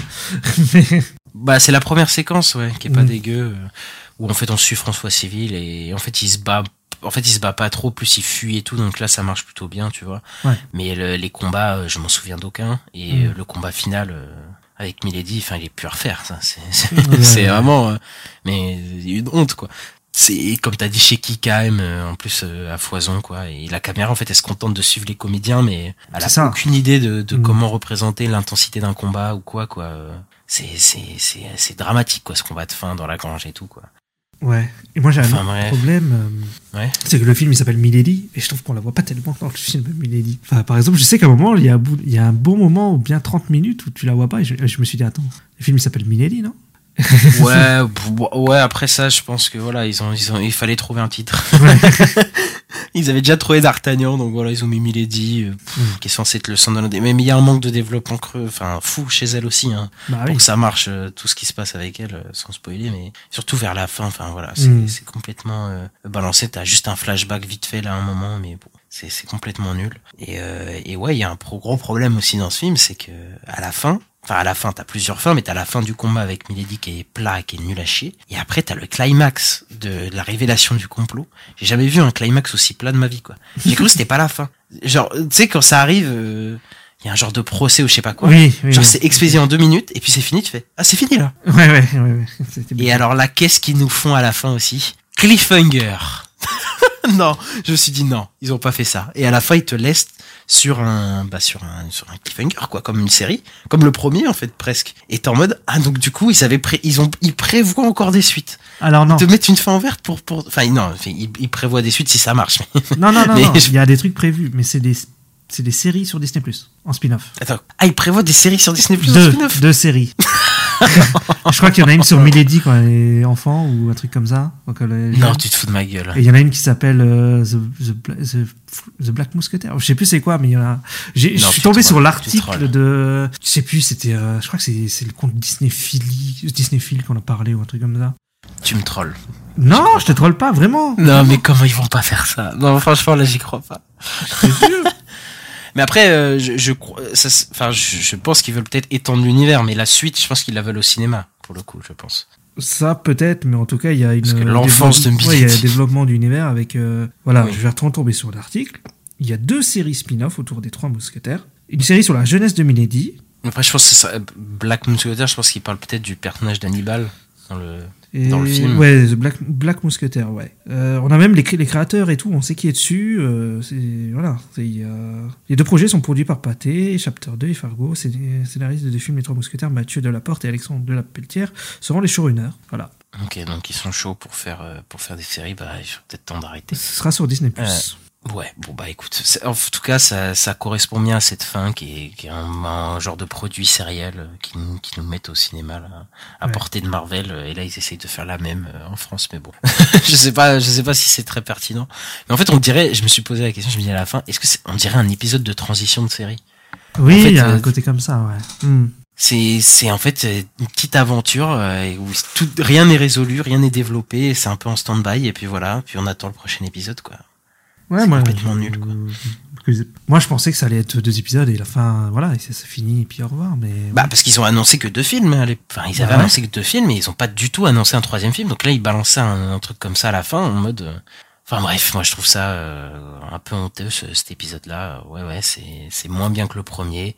Et je me pose encore la question de pourquoi faire des blockbusters à l'américaine euh, si c'est pour faire des trucs moyens comme ça. Après bah oui, hein, c'est niveau moyen américain, hein, ça c'est sûr, hein, moyen nul américain. Mais mais bon, est-ce que c'est c'est si pertinent de faire ça? Je trouve je trouve vraiment pas quoi. je sais pas. Après, après ça marche, donc euh, tu peux. Enfin, niveau production. Ah, je suis pas sûr que ça marche tant que ça. Ah ouais, ok. Bah, je sais pas. Euh, ça parce que non mais en fait le premier il a plutôt bien marché mais le deuxième vu qu'il fera moins que le premier le premier c'est pas un succès de malade tu vois Ouais. je pense que ça va avoir du mal à se rembourser parce que quand même c'est 70 millions les deux je, vu vu comment il est parti le deuxième je pense pas qu'ils vont réussir à se rembourser euh, vraiment quoi après je crois pas qu'ils s'exportent non plus tant que ça euh. Ouais, il y a ça aussi. hein. Donc euh, donc voilà après faut voir euh, combien ils rapportent en DVD euh, VOD tout ça mais euh, en tout cas même si c'est un succès je crois pas que ça leur rapporte genre je crois pas qu'ils ont euh, Hmm. triplé leur budget de base tu vois Non, après, moi je, moi, je peux comprendre l'idée de vouloir faire un film à grand spectacle. hein. Voilà. non mais pour faire ça s'il te plaît Oui, non, mais pour faire ça, ok, mais bon. Ils auraient pu moi je choisir comprends un pas juste pourquoi une approche euh, euh, américaine quoi là faire des coups de gros plans gros euh, plans séquences et tout là mais enfin je trouve ça nul enfin, vraiment C'est nul parce que c'est pas maîtrisé. Bah, c'est nul parce que c'est mal maîtrisé, mais surtout pourquoi tu veux faire la même chose que les Américains? Au mieux, c'est maîtrisé, mais c'est des trucs qu'on a déjà vus. Bah, après, tu Donc, peux bon, être, euh, Je sais pas, genre, tu vois, Besson, c'est ce qu'il faisait. hein. Et tout ça. Besson, c'était là, exactement, c'était des films américains en France, quoi. Ouais, c'est ça. Des, bah, le dernier, là, euh, Valérian, euh, Hmm. c'est pourquoi il a pas marché, c'est parce que c'était un- tellement un truc de SF générique euh, qu'on a vu 500 fois aux États-Unis que voilà, oui, tout le monde oui, s'en fout. Bah, C'était nul. C'est ça. Enfin bon, moi voilà, c'est tout ce que j'ai à dire sur ce truc. C'est raté, voilà, c'est vraiment raté. Et euh, mention spéciale au récap de début qui fait vraiment série télé, Ah ouais, mais à balle. C'est euh, c'est c'est abusé. J'ai jamais vu un film qui commence ouais, comme ça, comme avec le Previously. On a previously on Vraiment ça, quoi. c'est vraiment ça quoi. Ouais. Et euh, voilà, pour dire finir sur quelque chose de bien, les décors et costumes sont toujours sympas. Voilà. Oui, oui, ça aussi, ouais, ça m'a un peu choqué. ouais. Par contre, la photo, je la trouve dégueulasse. Le jaune, marron, là, et, et le gris. Après, après là, je la trouve vraiment. Je trouve qu'elle est moins marron, mais elle est plus jaune pisse. Oui. Jaune pisse, ouais. ouais, ouais. Parce qu'elle est pas, c'est pas le beau jaune de Seven ou des trucs comme ça. Là, c'est vraiment Ah, du non, jaune non. pas beau. quoi. Mm. Enfin bref, euh, voilà, bon, on peut, on peut passer à autre chose. euh, Tu as des choses à dire dessus Non, c'est bon, c'est bon. Bon bah alors on va passer sur un truc plus euh, plus dans l'esprit de Noël, Ista. Et oui, Euh, un petit bonbon de, de Noël, un petit chocolat de Noël. On va parler de la nouvelle adaptation de Roald Dahl, Wonka. Mark my words. This is gonna be the greatest chocolate shop the world has ever seen. Découvrez la jeunesse de Willy Wonka, l'extraordinaire inventeur, magicien et chocolatier de l'univers féerique de Charlie et la chocolaterie de Roald Dahl. Dans le film Wonka, Timothée Chalamet incarne ce jeune homme débordant d'idées et déterminé à changer le monde avec gourmandise. C'est la nouvelle adaptation libre euh, du roman de Roald Dahl de Charlie et la chocolaterie, sauf que cette fois c'est il y a pas Charlie, il y a pas de chocolaterie. c'est juste euh, Wonka qui est plus jeune et qui veut ouvrir sa chocolaterie. Bah écoute, je vais commencer, je pense. Vas-y. Euh, bah moi j'ai pas vu le premier film de Charlie la chocolaterie là de 1971 là. J'ai vu que la version de Tim Burton qui est euh, assez spéciale, qui est euh, que j'aime pas tellement parce que c'est un film un peu un film à sketch euh, qui, est, qui est pas très intéressant mais euh, qui avait des idées intéressantes au niveau de la DA. Ici Wonka donc le, le réalisateur du coup Paul King qui a réalisé les deux Paddington là qui sont considérés comme des chefs-d'œuvre euh, que j'ai toujours pas vu mais bon apparemment c'est c'est bien. Euh, ben on retrouve une certaine patte, euh, c'est euh, voilà univers féerique. euh, c'est le film plutôt bien réalisé, moi je trouve Wonka pour le coup. Il y a des bonnes idées visuelles, des bonnes transitions aussi euh, qui sont super. Il y a des incrustations de dessins dans l'image. euh, qui sont hyper bien faites, tu vois, et qui est bah, c'est enfantin en fait, euh, en vrai. Il y a des très bonnes idées aussi euh, de placement du personnage. Il y, a, le moment où Wonka, il cherche une idée, et au moment où il y a une idée, il y a la lampe de lui qui, s'a- Mm. Qui s'allume, et ça c'est un truc que même les enfants ils comprennent, parce qu'il y a déjà ça dans les dessins animés euh, de, bah, de quand on est petit, quoi. Il y a une très belle photographie, euh, je- euh, avec euh, pas mal de couleurs. euh, J'ai j'ai appris que c'était le, le chef-op de Parchanouk, Ah, celui qui a fait All et tout, qui a fait ça. Ce qui est très perturbant de savoir qu'il qu'il est passé de Parchanouk à faire de Wonka, ce qui n'a vraiment rien à voir dans le style. Et euh, il y, a- une DA qui est pas dégueu. Voilà, qui, y a certaines idées, mais je, je, je ne comprends pas les louanges vis-à-vis de la DA de ce film parce que je la trouve vraiment loin derrière les autres. Enfin, des images que j'ai vues de, de celui de 71 et bah, du film que j'ai vu de, de 2004-2005 de Tim Burton, parce qu'il y a un côté beaucoup plus numérique, je trouve ici, et je trouve que ça se sent. Je trouve que ça se sent de ouf le côté numérique.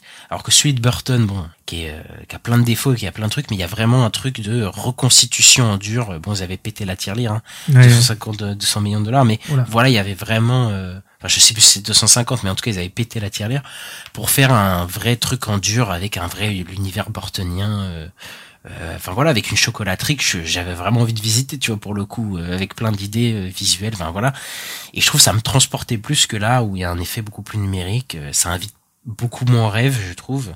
Mais c'est l'ambition du film, parce que c'est un numérique tout lisse et moi c'est un des premiers problèmes que j'ai dans le film, c'est que j'ai un peu du mal à y croire. J'ai un peu du mal à y croire à ce truc-là, à cet univers. Mais il y a quand même des bons trucs. euh, bon, je t'ai dit que c'était plutôt bien réalisé. Il y a quand même un casting qui est plutôt bon dans l'ensemble. Je pense à euh, comment c'est celui qui fait le Oompa Loompa, Hugh Grant. Et surtout euh, les méchants aussi, voilà, ils sont euh, bien caricaturales. Et surtout Olivia Colman, elle est, enfin elle est super Olivia Colman à chaque fois, mais là elle, s'amuse de fou quoi, à faire une méchante euh, esclavagiste complètement folle, euh, Ouais. qui est amoureux de son, Enfin, qui tombe amoureux de son, je sais pas comment ça s'appelle, enfin de l'autre esclavagiste aussi quoi. Enfin bref, il y a des trucs sympas. J'ai juste un problème et c'est avec le casting. Mais putain, le et le gros problème c'est que c'est le, problème, enfin c'est le casting central quoi. C'est Timothée Chalamet. Euh, moi je suis pas fan de Timothée Chalamet euh, pour le coup. Voilà, j'ai pas vu de, de trucs transcendants. Je trouve pas mauvais acteur, mais voilà, j'ai jamais vu dans, un truc vraiment transcendant. Et il, le personnage de Wonka qui est un peu différent de celui de de, de 2005 où peut-être même celui de 71, il a toujours un côté un peu décalé, tu vois, Oui, oui. personnage, un côté un peu étrange, un côté un peu fou. Et là, je trouve qu'il incarne pas du tout ça, Timothée Chalamet, tu vois. Il a ses mimiques qui sont pas du tout naturelles, tu vois. Ils sont très chorégraphiés, je trouve. euh, Et j'en reviendrai aussi au niveau des chansons. Et dans ses mouvements, je, je sens les indications de. Tu sais, on pourrait presque voir la marque sur le sol de croix où il doit se, où il doit se déplacer, tu vois. Ah oui, tu l'as vécu Et- comme ça, ok, d'accord. Et je trouve, enfin ouais, beaucoup moins maîtrisé que que Johnny Depp. Euh, Bon après Johnny Depp, il avait l'habitude aussi de jouer des, des trucs comme ça, quoi. Mais Mm. mais je trouve que ça allait mieux à Johnny Depp qu'à Timothée Chalamet. Et surtout que je crois qu'il y a un problème, c'est que son personnage, il est pas en décalage vraiment. Parce qu'en fait, il y a beaucoup de personnages qui sont en décalage en fait dans le film, en fait. Ah ouais, Donc, en fait, décalé il est- dans le film, ouais. Enfin les méchants et tout, enfin ils Ouais. sont un peu voilà. Et du coup, son personnage, il paraît beaucoup moins étrange, tu vois, beaucoup moins décalé. Et je trouve que bah pour son personnage, ça, ça joue beaucoup moins parce que je trouve vraiment que son personnage, il est vraiment lisse au final. Parce qu'il est pas pareil que celui de, de 2005 et euh, je pense fort heureusement parce que celui de Johnny Depp, il, il pète des câbles complètement quoi. Genre il est vraiment cruel, enfin il tue les enfants limite. enfin c'est vraiment un malade. Et là, il est vraiment lisse comme dans sa personnalité, il est juste gentil, tu vois. Genre et c'est un Oui, problème oui. que j'ai dans, dans tout le film, c'est que bah c'est un genre de film de Bah, Noël. euh, tu vois et genre tous les personnages il y a pas mal de personnages comme ça quoi hyper lisses euh, ou genre c'est un magicien euh, là là pour le coup il est vraiment magicien là ça fait très conte de Noël euh.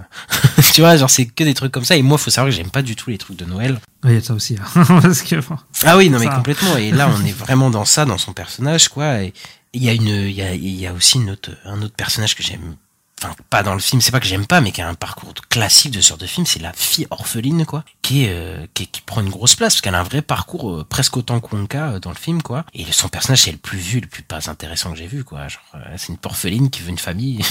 Enfin tu sais qui est à la recherche de sa famille il y a un secret euh, lourdingue là derrière. Enfin bref. C'est moi je trouve ça pas intéressant de ces films de Noël là il y a Loompa Loompa de Hugh Grant qui est, qui est mis là au forceps dans le film pour faire un Deus, Deus Ex Machina à la fin euh, mais sinon il a rien à faire là même si je, je trouve que Grant il est super hein, euh, dans- en tant qu'acteur dans le film il est succu- succulent je dirais même euh, pour reprendre euh, des phrasés de, de un délice.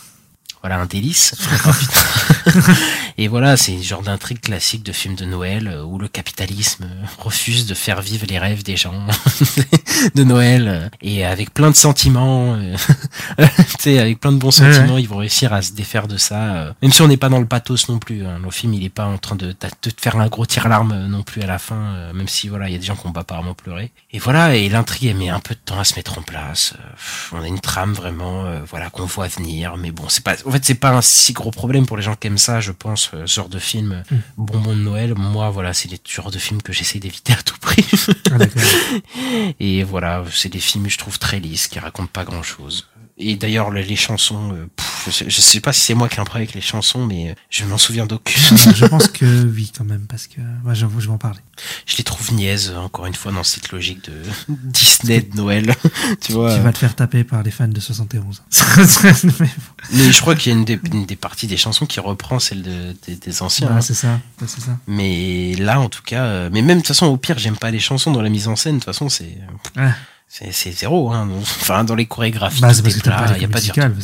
Ah non, mais même euh, ce niveau-là, je, je trouve qu'il y a aucune virtuosité dans les dans les chansons, enfin dans les chorégraphies quoi. Il y a aucun moment, en fait, il y a aucune chanson qui ressorte vraiment où je me dis putain là, putain ça prend vraiment une certaine envolée comme tu peux avoir dans, je sais pas, un La La Land, même Moulin Rouge que j'aime pas où là ça part, en- enfin vraiment dans des délires quoi, complètement fou.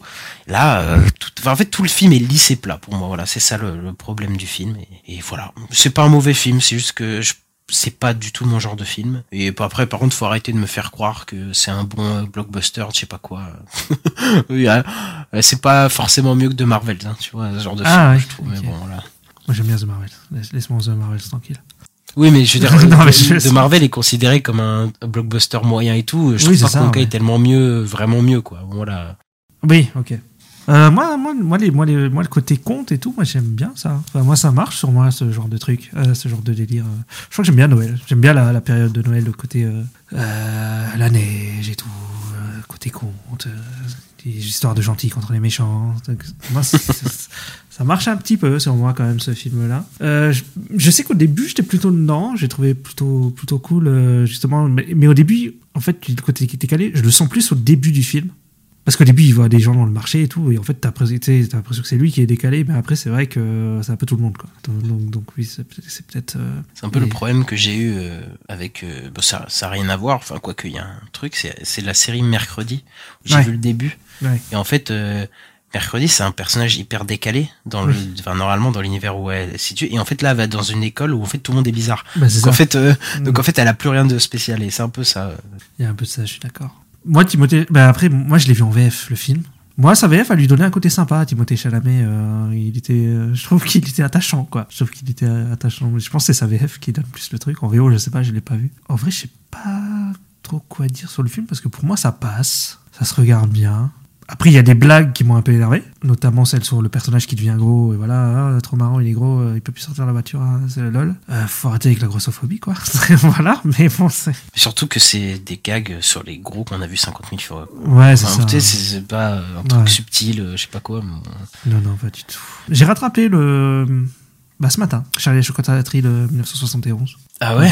Ouais, je me le suis maté. euh, il est sympa, franchement. euh, ouais, je le conseille, il est cool. Et euh, ouais, bah en fait, les chansons, il y a une chanson qui s'appelle Pure Imagination. Et en fait, j'ai appris hier là que c'est un énorme carton, surtout aux États-Unis, je crois. Parce que sur YouTube, c'est énormément de vues la, chanson. Donc euh, ils, la, ils reprennent en fait. Ils reprennent celle-là, ils reprennent la chanson des Oompa Loompa.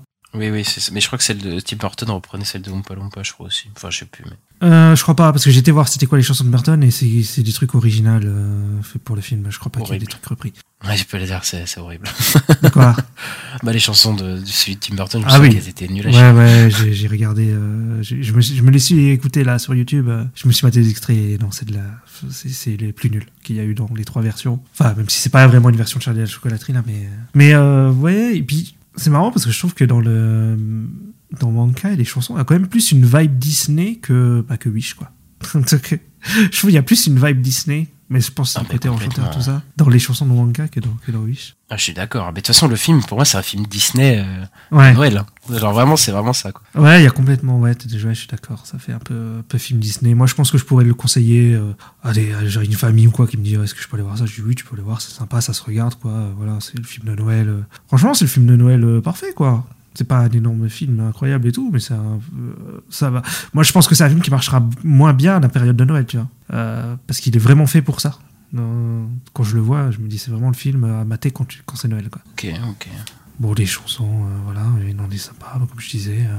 Moi, je trouve ça s'écoute bien. J'ai écouté la BO, je, la- je la trouve plutôt sympa. Euh, Ok. Mais ouais, en fait, pour moi, en fait, ça s'arrête à sympa, voilà. Et puis il y a des blagues que j'aime pas. il Au début, j'étais plutôt dedans. Au bout d'un moment, j'ai un peu lâché. J'ai un peu, voilà, vers la fin. euh, et vers la fin, je pense que ça, ça, ça devient, un truc un peu, euh, tu sais, qui part en ligne droite, quoi. Et donc, ça devient moins intéressant aussi, hein, je pense. Parce qu'au début, c'est un peu intriguant et tout. Mais après, euh, voilà.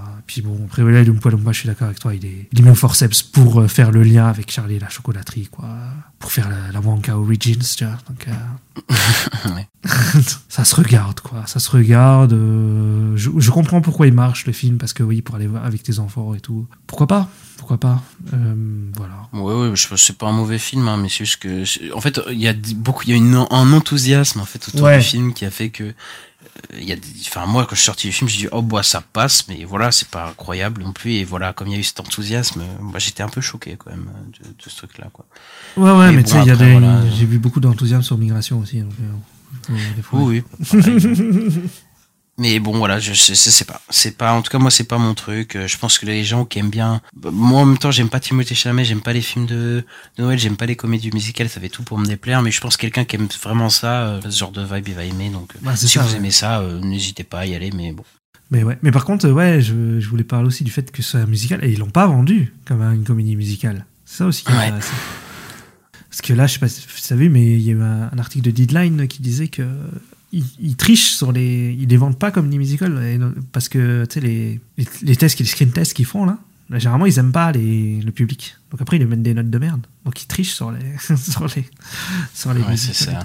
Oui, bah, en fait, je crois qu'il y a une méfiance vis-à-vis des, des trucs. Et c'est vrai qu'il y a plusieurs personnes qui se retrouvent devant, euh, devant des films et après, hop, c'est une comédie musicale. Bah ouais. Après, soit c'est merde et soit c'est, ah bon, ok, j'aime bien. moi, c'est plutôt merde, voilà. Ouais. Bah écoutez, euh, voilà, c'est notre avis sur Wonka. Peut-être, euh, allez-y si vous aimez bien ce genre de conte de Noël. Et là, on va se diriger vers euh, un conte moins de Noël. Je sais pas comment introduire ça, mais on va aller sur Netflix euh, pour parler de poulet. Parce qu'on aime bien le poulet, nous. Ouais. Et bah, c'est peut-être un film qui va vous donner un petit peu euh, moins envie de manger du poulet, pour le coup. On va vous parler de Chicken Run, la menace Nuggets. We can do this.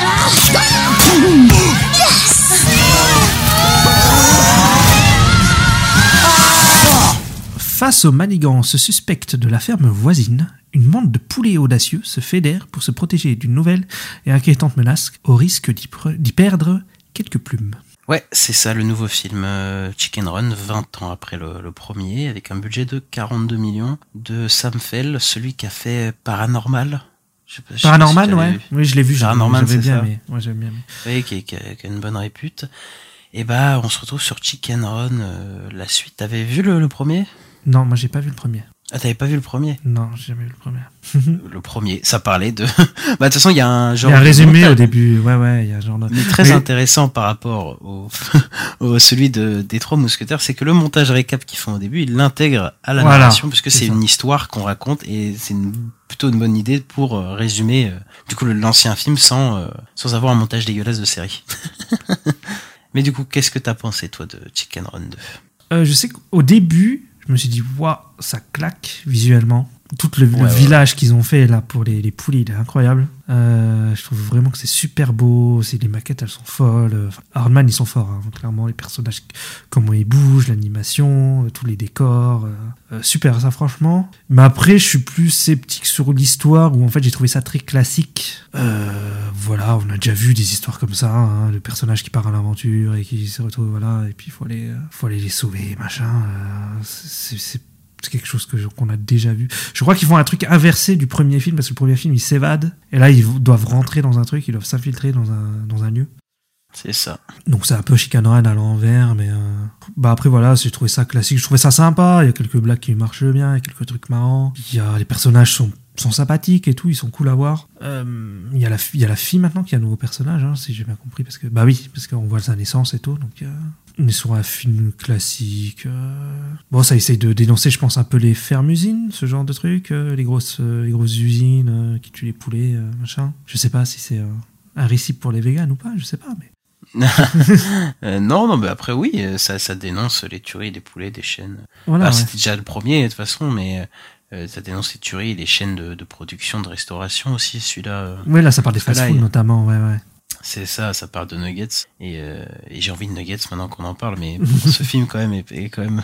Après, le film, euh, il parle plutôt des, euh, des, ouais, des chaînes de restaurants genre McDo et tout qui font des campagnes publicitaires euh, euh, souvent mensongères aussi. Là, on a toute cette, cette affiche sur le, le camion. On a un poulet qui est trop content, alors que bon, il va se faire décapiter quoi. Ils sont en mode, euh, ouais, on, on traite bien vos poulets quoi. Il y a une bonne, une bonne parodie de ces, ces, ces chaînes de resto et de leur marketing quoi, qui sont soi-disant heureux de mourir.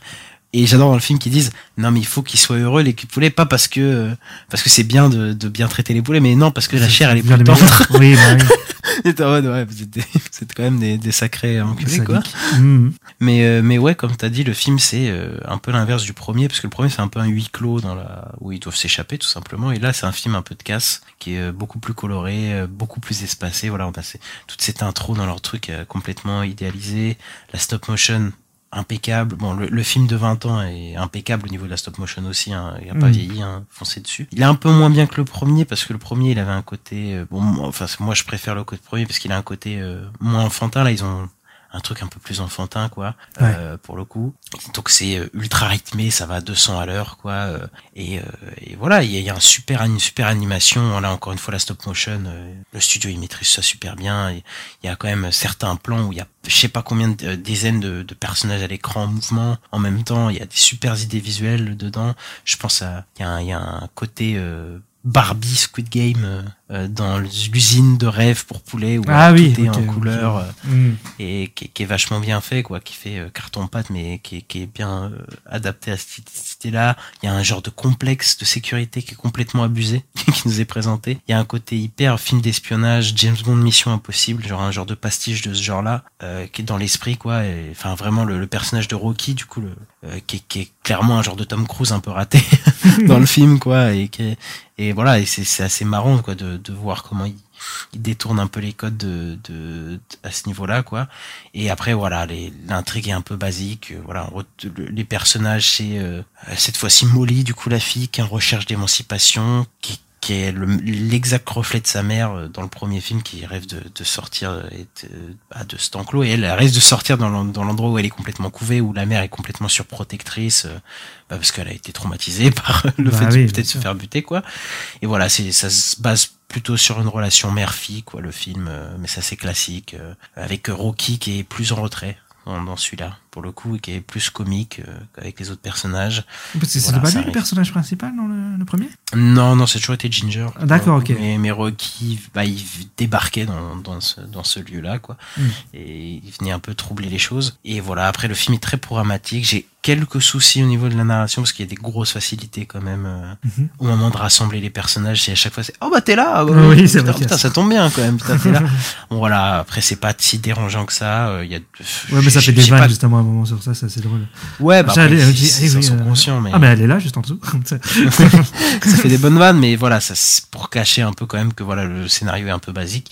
J'ai pas grand chose à dire. Je pense que c'est un bon film euh, parce que l'intrigue est assez voilà, c'est basique, mais je trouve que ça se joue plus visuellement. Il y a des bonnes idées. Voilà, c'est une bonne suite. C'est pas ouais, pas- ouais, ouais. Non, pas du tout. Euh, voilà, moi j'ai pas grand chose à rajouter dessus. Mais- Ouais, moi non plus, mais je pense que c'est pas. Voilà, il n'y a pas des analyses de fou à faire dessus. C'est un film sympa pour la famille. C'est ça, c'est ça. Bon bah Bon, bien voilà, c'est- ça exactement. Donc si vous voilà, si vous cherchez un petit film d'animation, en plus en stop motion, il y en a pas non plus 50 000, qui est très bien fait. Netflix, ils avaient déjà fait Pinocchio euh, l'année dernière, qui était très bien fait là aussi. Ça déroge pas là. Bon, c'était quand même un niveau au-dessus. peut-être Ouais, pour moi. Pinocchio, Parce c'est que aussi, ouais. non, parce qu'il y a quand même euh, voilà. Il y avait tout pas sous combien texte de- sur la mort et tout. Enfin, Non, mais je parle juste en termes d'animation. hein, Ah pas ouais. en termes de- Bah je sais pas, je sais pas. Mais Je, je pense que Pinocchio a demandé beaucoup plus d'heures de, de travail. Je pense que c'est un travail titanesque quand même. Euh, Enfin, j'avais vu les, les, les, euh, oui, oui. c'est les behind the scenes et tout. Bon, après, les deux sont très Mais bien. Chicken Run, euh, bah, quand- il y a un moment, il y a un plan sur tout le village. Tu vois tout le village, tu vois plein de personnes. Ah oui, c'est incroyable. Je me dis, ouais, quand même, là, il y a du taf, quoi. C'est je- incroyable. ouais. Mais ça voyage passe- beaucoup dans, dans Pinocchio, donc ouais, c'est possible que ça, que soit, il y ait plus de taf. Ouais. C'est pas étonnant. Est-ce qu'on passerait pas à quelque chose de plus heureux, Ista? Oui. Eh ben non, ben on va passer sur un film qui est pas très drôle.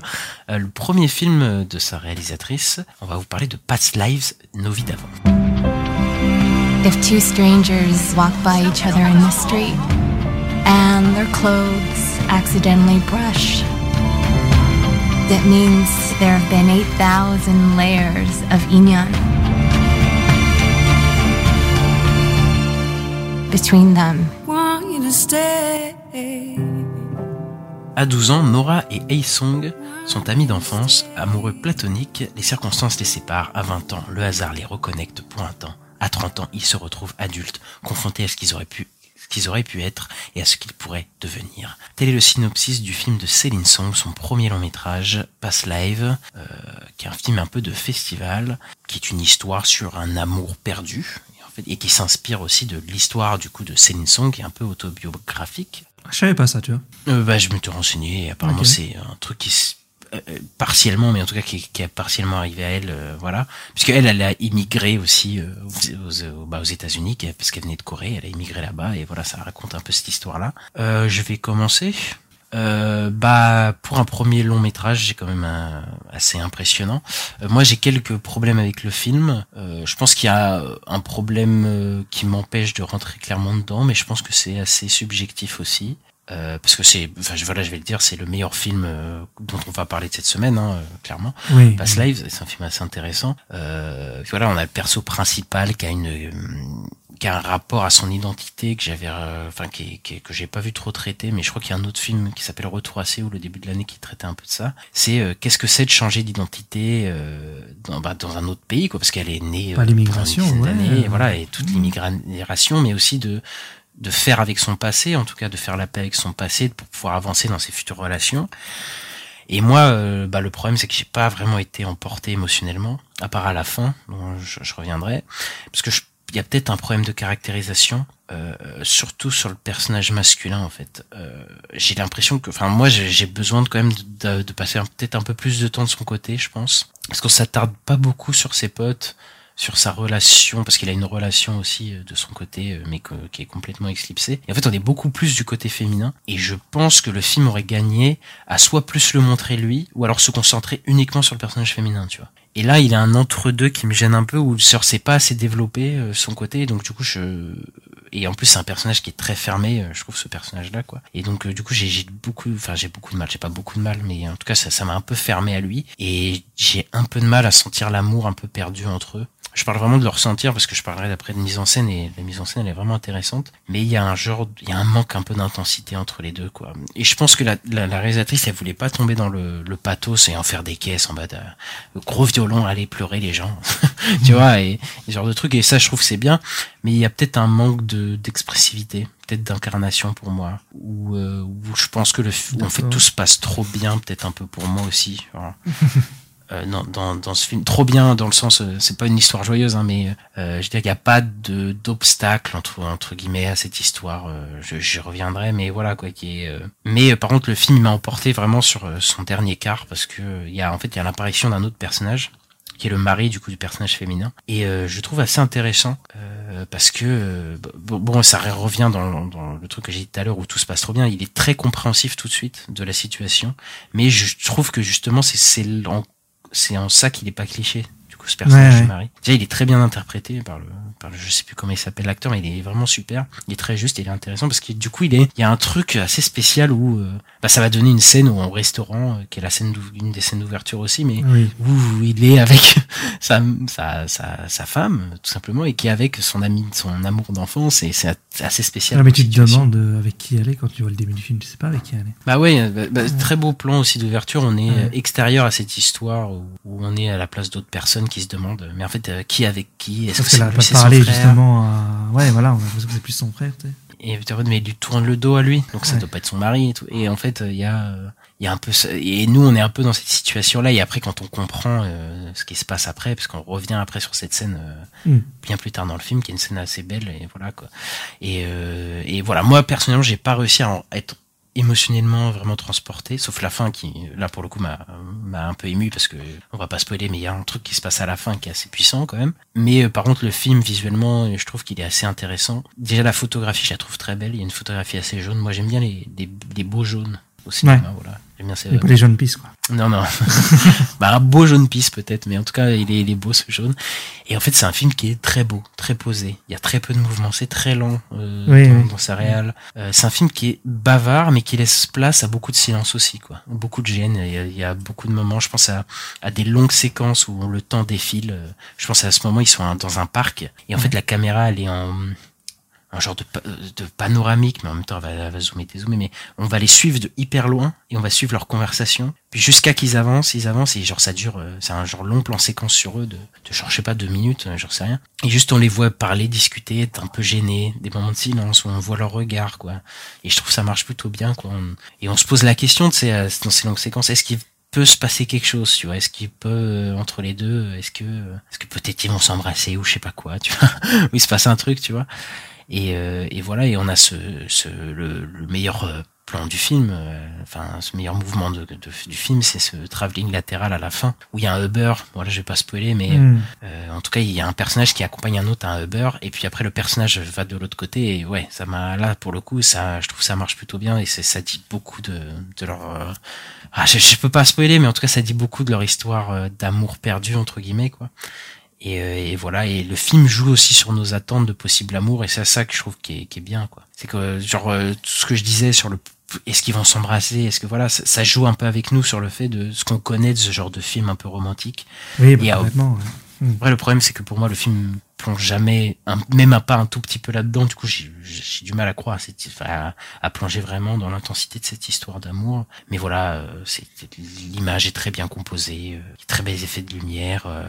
Il y a même un côté un peu Woody Allen, je trouve, dans ces vieux films genre Manhattan, ce genre de trucs là où il donne vraiment vie à certains lieux. Mm. Euh, il donne un côté romantique euh, et de l'importance à certains lieux pour les personnages. Je pense à un certain bar, à certains endroits de New York qui nous fait visiter. Ouais, comme, euh, moi je suis Allen le bateau qui, qui était. un- Du bateau, oui. Ouais. Et voilà, et il y a même certains plans sur un pont qui rappellent beaucoup, enfin qui me rappelle Manhattan. Bon, le plan de Manhattan, il est inégalable, hein, mais Mm. mais euh, ça me rappelle vraiment ça dans l'esprit euh, romantique. euh, voilà, je pense que c'est un bon film. Je pense qu'il y a des gens qui vont être comme moi, qui vont peut-être être un petit peu en dehors. Je pense qu'il y a des gens qui vont, enfin, c'est pas, je pense qu'il y a des gens, c'est il y a des gens qui sont complètement bouleversés par le film. Euh, voilà, je pense que ça peut marcher pour certains. Moi, euh, ça m'a un peu marché sur la fin. Je trouve que c'est un bon film qu'il faut voir en cette fin d'année et ouais, qui peut aller chercher quelques récompenses euh, potentiellement. Et toi, Ouais, as-tu été euh, bouleversé? Bah, moi, j'ai, moi, moi, le film, il m'a détruit. Euh, moi, sur le coup, ça a fonctionné de ouf. Le sûrement, moi, j'y crois à fond à leur, cou- à leur, euh, enfin, à leur, à leur pas couple. enfin, en tout cas, à la- l'amour entre les deux, quoi. Euh, moi, je suis convaincu qu'ils sont amoureux, tout ça. Pour moi, ça marche sur les jeux, les yeux, les, les regards, tout ça. Pour moi, ça marche. Après, pour être un peu fermé comme le gars, je, comprends un peu le gars, tiens. Donc, euh, ouais, pour moi, ça marche. Moi, j'ai vraiment aimé le film. ouais, il est très bien filmé. Il y a des super plans. Même si des fois, je trouve que ça fait un peu euh, un des films, le film. C'était vraiment le film. Oui, oui, des- ah bah, complètement. hein. Là, on est dans, ces- dans cette grosse vibe là, quoi. Ouais, En ouais. plus, je crois que c'est A24 qui a fait le film. Sais c'est plus. possible. Mm. donc, euh, donc voilà. Et, euh, mais mais il y a plein de scènes qui m'ont marqué. Voilà, je parlais de la scène du bateau. euh, Il y a la scène bas qui est sur le poster où ils sont devant le manège. euh, Il y a euh, la scène dans le lit avec le mari que je Oui, trouve euh, ouais, euh, super. super. La discussion, elle est, elle est géniale hein, à ce moment-là. Franchement. Et euh, ouais, et puis moi le, le travelling de fin, il m'a complètement détruit. J'étais en pleurs. Moi c'est moi c'est moi c'est mort quoi. Ça m'a vraiment tué quoi la fin. Donc euh, non moi pour moi ça a été un super film. Ça a été une super surprise. euh, un des meilleurs films de l'année pour moi. Euh, vraiment bah là je, je me rappelle de plein de choses. Donc euh, je... Parce que toi, tu l'as vu en Amérique, c'est ça? Ouais, c'est ça, j'ai vu chez mon oncle. Ouais, ça. Tu l'as vu à un moment, mais il te reste beaucoup en tête, en tout cas. Ouais, ouais, il me reste en tête. euh, voilà, après plusieurs mois, je, bah, je- voilà, je me rappelle des scènes, je me rappelle de, ce qui se passe. euh, donc, ouais, non, pour moi, c'est un des meilleurs films de l'année. euh, ça fait partie des films qui m'ont marqué cette année, euh, clairement. ouais. Et ouais, par contre, j'ai pas envie de le revoir parce que j'ai pas envie d'être détruit une deuxième fois. Tu vois, mais- Donc, possiblement, on le retrouvera la, la semaine du 1er janvier dans tes films favoris. Ouais, ouais, ouais, c'est c'est fort, fort probable. Et ben, on en reparlera à ce moment-là. Et bah, voilà. Je, en tout cas, plutôt, enfin, positif hein, sur Pass Live, com- complètement. Ouais. Euh, ouais, voilà. Donc, euh, on vous encourage quand même à aller le voir. Et, euh, et voilà, on va passer à la série télé, Ista. Ouais, on va passer à Monarque, donc l'épisode 6 euh, qui s'appelle Les miracles terrifiants.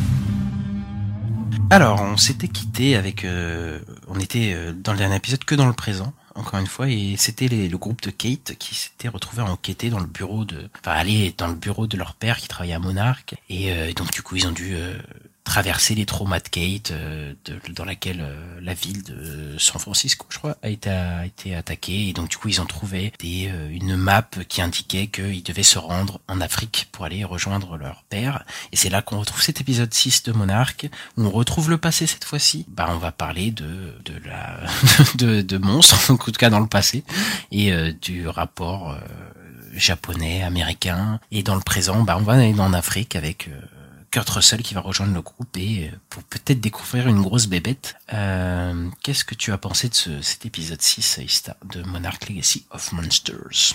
Euh, bah, moi, moi c'est passé. Moi, je l'ai trouvé sympa.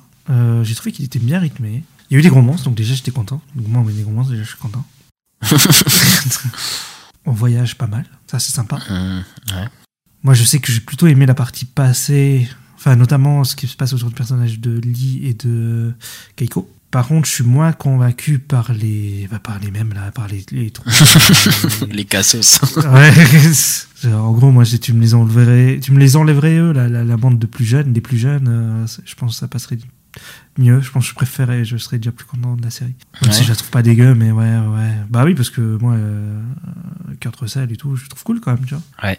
Mais euh, ouais, j'ai trouvé ça intéressant. Après, euh, je trouve qu'on n'a toujours pas les réponses euh, qu'on veut avoir et que ça commence à faire long, quoi. Parce que je trouve que la- je me suis en train de me dire que la série est trop longue pour ce qu'elle veut raconter. On est au sixième Ah, putain, épisode et j'ai l'impression qu'on sûr, a hein. toujours ré- ré- pas révélé grand chose, quoi. Donc, Bah, euh, Le prochain épisode, si tu veux, on va révéler euh, May.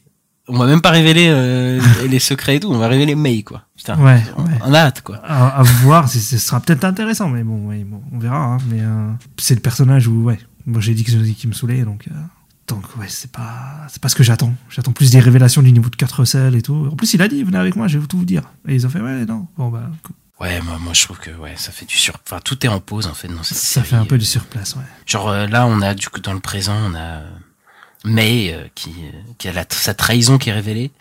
Euh, et en fait, euh, les persos, ils vont encore plus ne se, se, ne se faire confiance. Et tu sais, on a l'impression qu'on tourne en rond. Tu vois. Un côté, ils s'aiment pas. Au début, Oui, ils s'aiment pas, aussi, ils me un peu. dit ça, puis ouais. après, ils s'aiment plus. Et puis après, ils s'aiment. Oh là là, j'en peux plus, quoi. Ouais, Je me suis dit à la fin, Le- elle aurait pu comprendre et dire, ouais, ok, je comprends, puis euh, on passe à autre chose, quoi. Ouais. Ouais, mais tu sais, ils arrive même pas à savoir. Alors que, en vrai, elle a menti, mais c'est pas si grave. Non, sais, genre, elle c'est pas- dire juste qu'elle voulait rentrer chez elle, en fait. hein, Il s'est pas passé un truc de fou, quoi. Ouais, tu non. vois, genre bon. Et le père, d'ailleurs, on le voit, mais en fait non. Donc autant on va encore attendre. Euh, les, les persos ils se rapprochent, mais en fait non. Tu sais, Carl Russell il va révéler son secret? Ça Bah, m'a- non, pas cet épisode.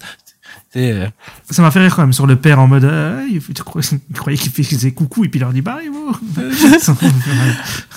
Non mais s'il te plaît, j'espère qu'ils vont pas attendre le neuvième épisode quoi pour euh, te révéler tout. mais, ça, mais ça se trouve, tout va exploser dans le dixième et c'est là qu'on va Mais c'est ben, c'est sûr que ça va être ça quoi. Dans le passé, bon moi je suis pas fan du tout des personnages du passé, mais euh, bon il y a un petit flirt entre euh, Kurt Russell et la docteur Kei- Keiyura. C'est Miura, je crois. Je crois que c'est Keikyo Mm. Miura.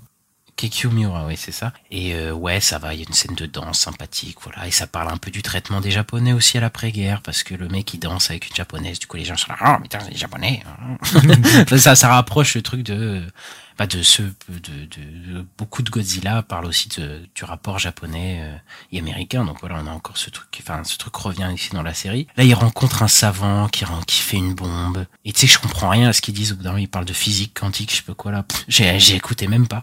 Et en fait, je crois que je suis tellement éloigné des personnages que je suis pas dedans. en fait, je suis en mode, ok, vas-y, parle de blabla, je sais pas quoi, il parle de physique. Bon, d'accord. Et c'est pareil dans le présent aussi. Au bout d'un moment, il te parle, Oui, il parle d'un truc trop compliqué. euh, Je fais, ouais. oui, bon, allez, d'accord. je suis en mode, ça m'intéresse pas du tout, faites vos vies. Mais voilà, le passé euh, me, me, me, me botte pas. Là, il y a toute une histoire sur euh, le personnage de Wyatt Russell qui est, qui va peut-être se faire virer et tout. Et moi, je suis en mode, ok, je m'en fous. et là, je vais dans le présent, il y a Kate et ses potes. Alors, voilà, là, c'est, c'est le, c'est le festival. Au début, t'as Kurt Russell, qui se fait sauver par la Frenchie qui l'accompagne, et t'es en mode, pourquoi? Je sais pas. Et franchement, bon, je sais même pas si on aura de- des infos. Mais bon, d'accord. La, la Frenchie, là, euh, en fait, elle c'est pas ce qu'elle croit. euh, elle lit. c'est- oui, mais, mais ça sort de nulle part, quoi. T'es en mode, euh, d'accord, bah d'accord, très bien. Maintenant, il aide Kurt Russell. Ouais, ça permet à Kurt Russell de rejoindre le groupe. Mais pour qu'au final, il se sépare encore après. Ouais, c'est. C'est insupportable. Et les, le trio de base, euh, je trouve qu'il fonctionne pas, en fait. Non, non. Je trouve, c'est qu'il y a un vrai problème, c'est qu'il il tourne en rond. Ouais. Mais, euh, et, et genre, ils s'aiment pas, mais en même temps, enfin, euh, ils se tiennent la main. Sais, au début d'épisode, il y a May et, et, euh, et Kate qui se tiennent la main comme s'ils étaient potes et tout. Genre, je suis en. Genre, vous, vous êtes pas du tout potes. euh, Tu sais, c'est comme, euh, je sais plus quel, je crois que c'est Star Wars 7, où les personnages ils sont pas du tout développés, et du coup ils font plein de contacts physiques entre les persos pour montrer qu'ils se rapprochent alors que non. Genre, tu sais, ils oui. se connaissent pas. C'est pour cacher le fait qu'il y a pas de développement, quoi. Enfin bref, voilà, et Kentaro et son ex, ils existent pas, ils m'intéressent pas, et voilà, quoi. Ça, ça continue, quoi. Et donc là, on se retrouve dans un désert qui est, mais comme dans la, dans la, l'Alaska, c'est parfois c'est moche. Genre, il y a une, il y a une séquence en voiture où on Oui, voit des fois bien- ça fait fond vert, ouais, ouais, ouais. ça ouais, fait ouais. fond vert, et des fois non, ça fait lumière normale, quoi. Bah ouais, j'ai l'impression des fois ils sont sur un décor et des fois ils sont c'est très Oui, oui, mais des fois c'est bien, et des fois t'es en mode, mais non, mais qu'est-ce qui se passe? Genre, ils sont pas du tout dans le désert. Mm. Enfin bref, euh, je trouve qu'il y a un problème dans l'apparition de Godzilla. Parce qu'en fait, ils ont voulu faire un montage alterné Oui, Sauf qu'en fait, ça- dans les deux. C'est ça. Et ça casse le build-up parce que je trouve qu'il y a un bon build-up de tension au moment où le père il est en mode éloignez-vous et tout. Genre au début tu sauves pas. Et en fait ils te mettent euh, les images du passé et ça te casse la tension de, de Godzilla quoi. Ouais. Je trouve qu'il est cassé par le montage alterné. Et, euh, et j'ai plusieurs questions. C'est euh, pourquoi toujours mettre une minute de monstre et après il se barre quoi? c'est toujours ça. Le monstre, ah bah ok, et puis c'est fini. À part l'épisode 4 qui utilisait vraiment le fait d'être un monstre. Euh, voilà, là euh, Godzilla il est dans le Oui. sable. Je, je sais pas pourquoi. pourquoi Godzilla est dans le sable? C'est bizarre, oui, je sais pas. Je sais pas, il se, re- il se repose au chaud. Il avait, il avait trop froid dans l'eau. je, je sais pas, c'est très bizarre. Mais j'ai rien à dire sur cet épisode, parce qu'en fait tout est en pause. Bah, moi, je me suis posé des questions quand même sur. euh, En repensant au premier épisode, je me suis dit c'est bizarre que Lee il est amoureux de la de la docteur Mura là, parce que on, voit est- qu'elle est avec le caméraman là, dans les premiers Oui, oui, après. Mais ils vont nous sortir que c'est le vrai père de- des, des autres et tout, ça, ça se trouve, oh là là. Ouais, j'en sais rien. Mais ouais, c'est vrai que là on est en mode euh, le, le caméraman il est toujours pas en mode euh, avec elle quoi, du tout. Bah quoi. non, Donc, non, non, non. Donc, je sais pas comment ça va se passer. En tout cas, cet épisode, je pense c'était un des plus. C'est pas le plus nul, mais je pense que c'était un des plus plats en termes de genre. euh, ouais, Ouais, voilà, tu vois, genre c'est vraiment en pause quoi. Mm. Genre tu, tu compares ce qui se passe au début à la fin de l'épisode, il s'est rien passé pour, surtout pour le présent quoi. Mais Présent, Godzilla, euh, quoi, quand même, qui s'est réveillé. Ouais, mais t'es en mode ouais, il y a Godzilla, ils l'ont revu. Enfin, voilà quoi, ils ont vu Godzilla encore, mais bon. Ils ont trouvé le père quand même. Mais il est reparti Donc en fait, ils ont pas du tout trouvé le père quoi. Et donc, euh, du coup, les personnages étaient séparés, ils se sont rejoints pour se reséparer et pour Ouais. qu'il se passe rien. Ouais, non, mais Donc, ça, c'est vrai. Après, il y a souvent le- ce problème dans les séries où ils séparent les persos pour qu'ils se retrouvent dans le final. Ouais, bah écoute, moi j'ai trouvé ça osef. euh, ce- enfin, après là, je suis un peu énervé, je pense, parce que j'ai vu euh, Minus One. Et du coup là, oui, je crois que non, mais c'est tout- tout est un peu plus triste. on est tout est un peu plus triste et voilà quoi. Peut-être t'as un truc à rajouter dessus, mais moi. euh, Ouais, non, mais je- bah, moi, j'a- j'attends de voir la fin où ça va, parce que je, je sais pas, j'ai l'impression qu'ils font reculer le truc pour que jusqu'à ce qu'on arrive. euh, Mais peut-être que ce sera trop tard, comme je dis, euh, si la série est- sera peut-être. La saison sera peut-être trop longue, quoi. Ou Peut-être en 8 épisodes, ça aurait tenu, ou même. euh, tu vois, enfin. En 8 épisodes, là, on serait pratiquement à la fin. voilà, 10, ça, ça me paraît beaucoup pour ce que ça veut raconter, parce que Ah, mais complètement. ça rend pas grand chose. Je pense six épisodes, ça aurait été mieux. Ouais, ouais, ouais, ouais. Et pourtant, je suis le premier à aller sur les, les séries Marvel, j'ai 6 épisodes c'est pas assez et tout, mais là. Bah, il y a certaines séries Marvel, Secret Invasion, c'était trop. hein. enfin bref. Je veux dire, bon, bah, c'est fini pour les sorties de la semaine. On va attaquer la prochaine chronique, c'est la chronique euh, box-office euh, américain. Donc on va démarrer tout de suite avec euh, la première place, c'est Wonka de Warner Bros. qui a rapporté euh, environ 39 millions sur le sol américain et 53,6 millions euh, à l'international ce week-end. Et donc du coup il a euh, rapporté euh, 151 millions de, de dollars euh, au total pour un budget de 125 millions, donc on peut dire que c'est clairement un gros succès pour, enfin un, bon succès en tout cas pour le moment. On- je pense qu'il va se rembourser, voilà.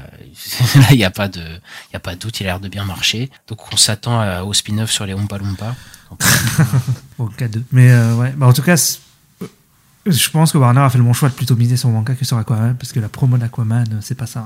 hein. ouais, on en parlera la semaine prochaine. euh, Ça sent la catastrophe. hein. Ouais, ouais. En tout cas, euh, c'est un succès, parce que là, bah, il a déjà dépassé son budget le premier week-end, donc euh, il va, il, il- sera sûrement rentable comme, comme film, je pense. Ah, clairement. En, deuxième, on a, euh, on a Hunger Games qui se maintient très bien, euh, c'est assez fou. Donc il a gagné 5,80 millions de dollars ce week-end, et donc ça lui fait un total domestique de 145,24 millions. Euh, il a fait un chiffre d'affaires de 8 millions lors du cinquième week-end à l'étranger. Donc ça lui fait une baisse seulement de moins 27,3% par rapport au week-end d'avant. Ça fait que maintenant il a un box-office international de 155,3 millions et il a atteint les 300,5 millions donc il vient de dépasser les 300 millions au box-office mondial et euh, ils estiment qu'il devrait finir entre 350 et 370 millions de dollars pour un budget de 100 millions. Ouais, bah ouais, il se maintient toujours bien. Moi, je défends toujours le film. Comme quoi, c'est un des bons blockbusters cette année. Mm.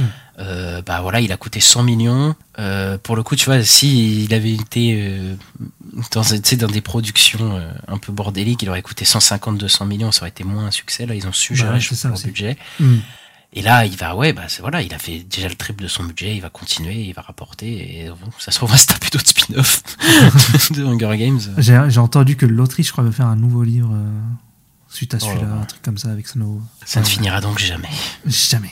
Ensuite, à la troisième position, on a Le Garçon et le Héron qui continue sa bonne campagne aux États-Unis avec 5,17 millions rapportés ce week-end. Et euh, il a rapporté en tout euh, 23,14 millions euh, en Amérique du Nord pour un total de recettes mondiales de 124 millions 549 000.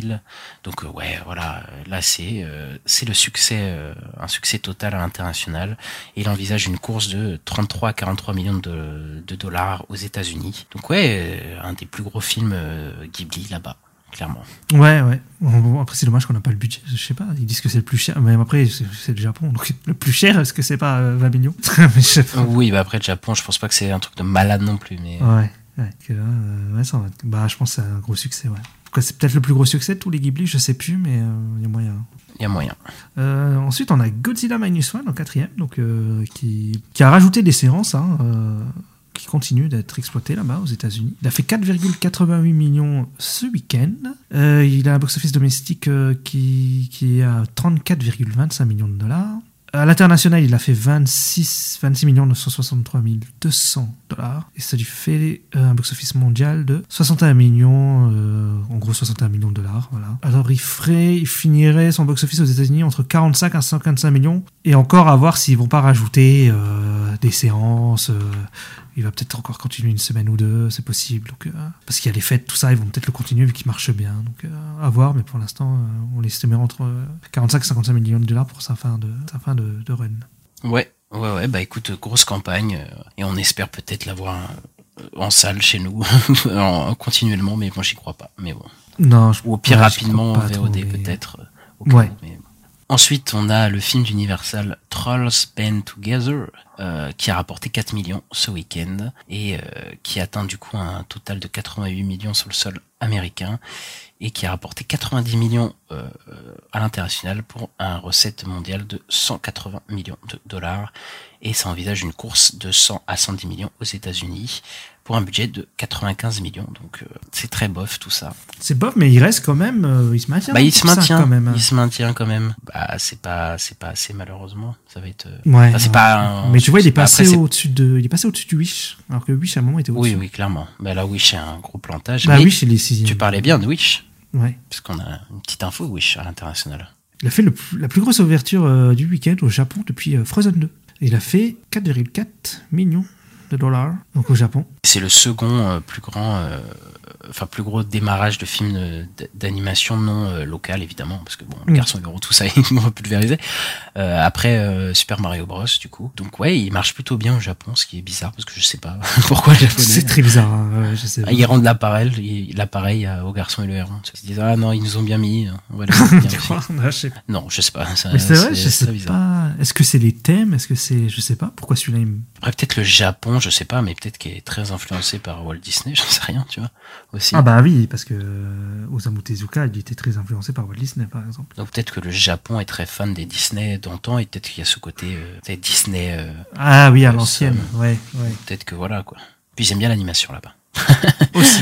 Sinon, on a eu Napoléon euh, qui euh, a atteint euh, 188 millions euh, de dollars globalement, qu'il a rapporté 131 millions à l'international et 57 millions en domestique. Il devrait rapporter entre 200 et 220 millions au total, Euh, sachant qu'il aurait coûté aux alentours de entre 100 et 150 millions. Bah, c'est plutôt pas mal pour euh, un film d'Apple TV. Il, est presque presque rentable euh, Ouais. sur les sorties salles, quoi. C'est assez impressionnant. Ouais, ouais, il a fait plus que ce qu'ils avaient prévu à la base. Donc, euh, je pense qu'ils sont plutôt contents chez Apple de, son chiffre. Oui. Et puis je pense que ça va se relancer avec les sorties de version longue.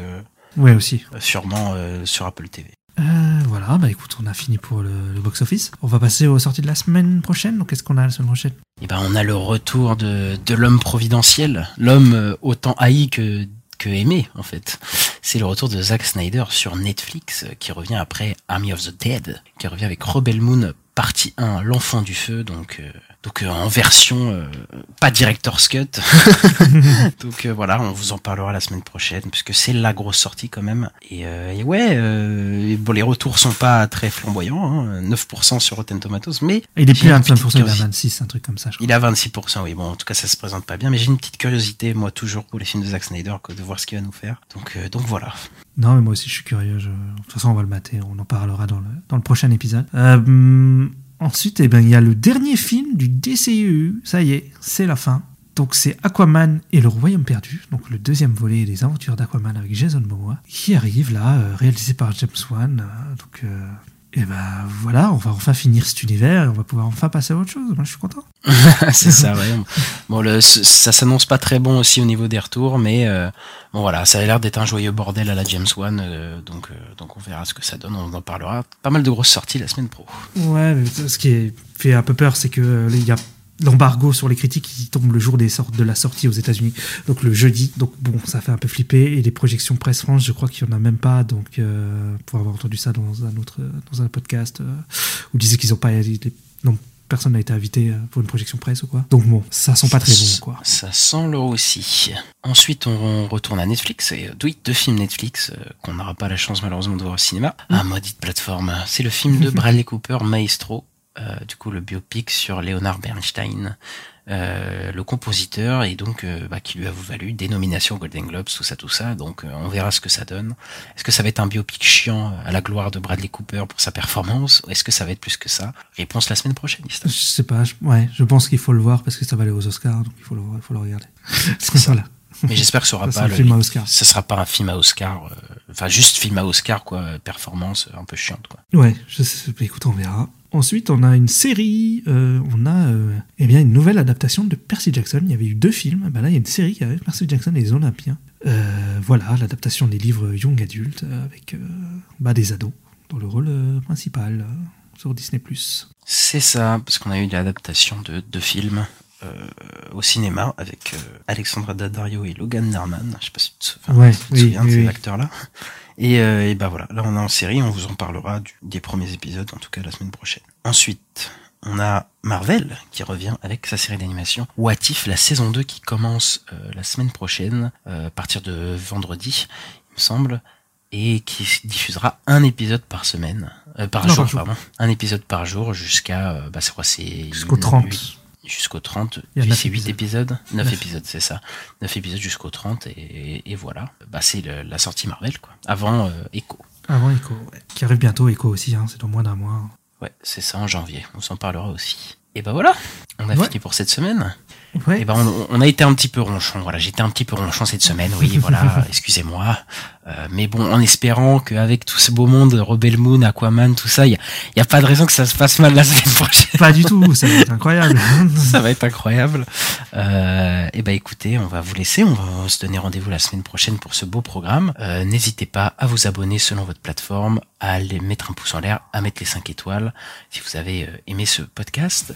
Euh, N'hésitez pas à euh, partager le podcast, à en parler autour de vous, à nous suivre sur les réseaux sociaux la nuit des sorties. Et voilà, on se retrouve la semaine prochaine. Ça va être drôle. Salut Salut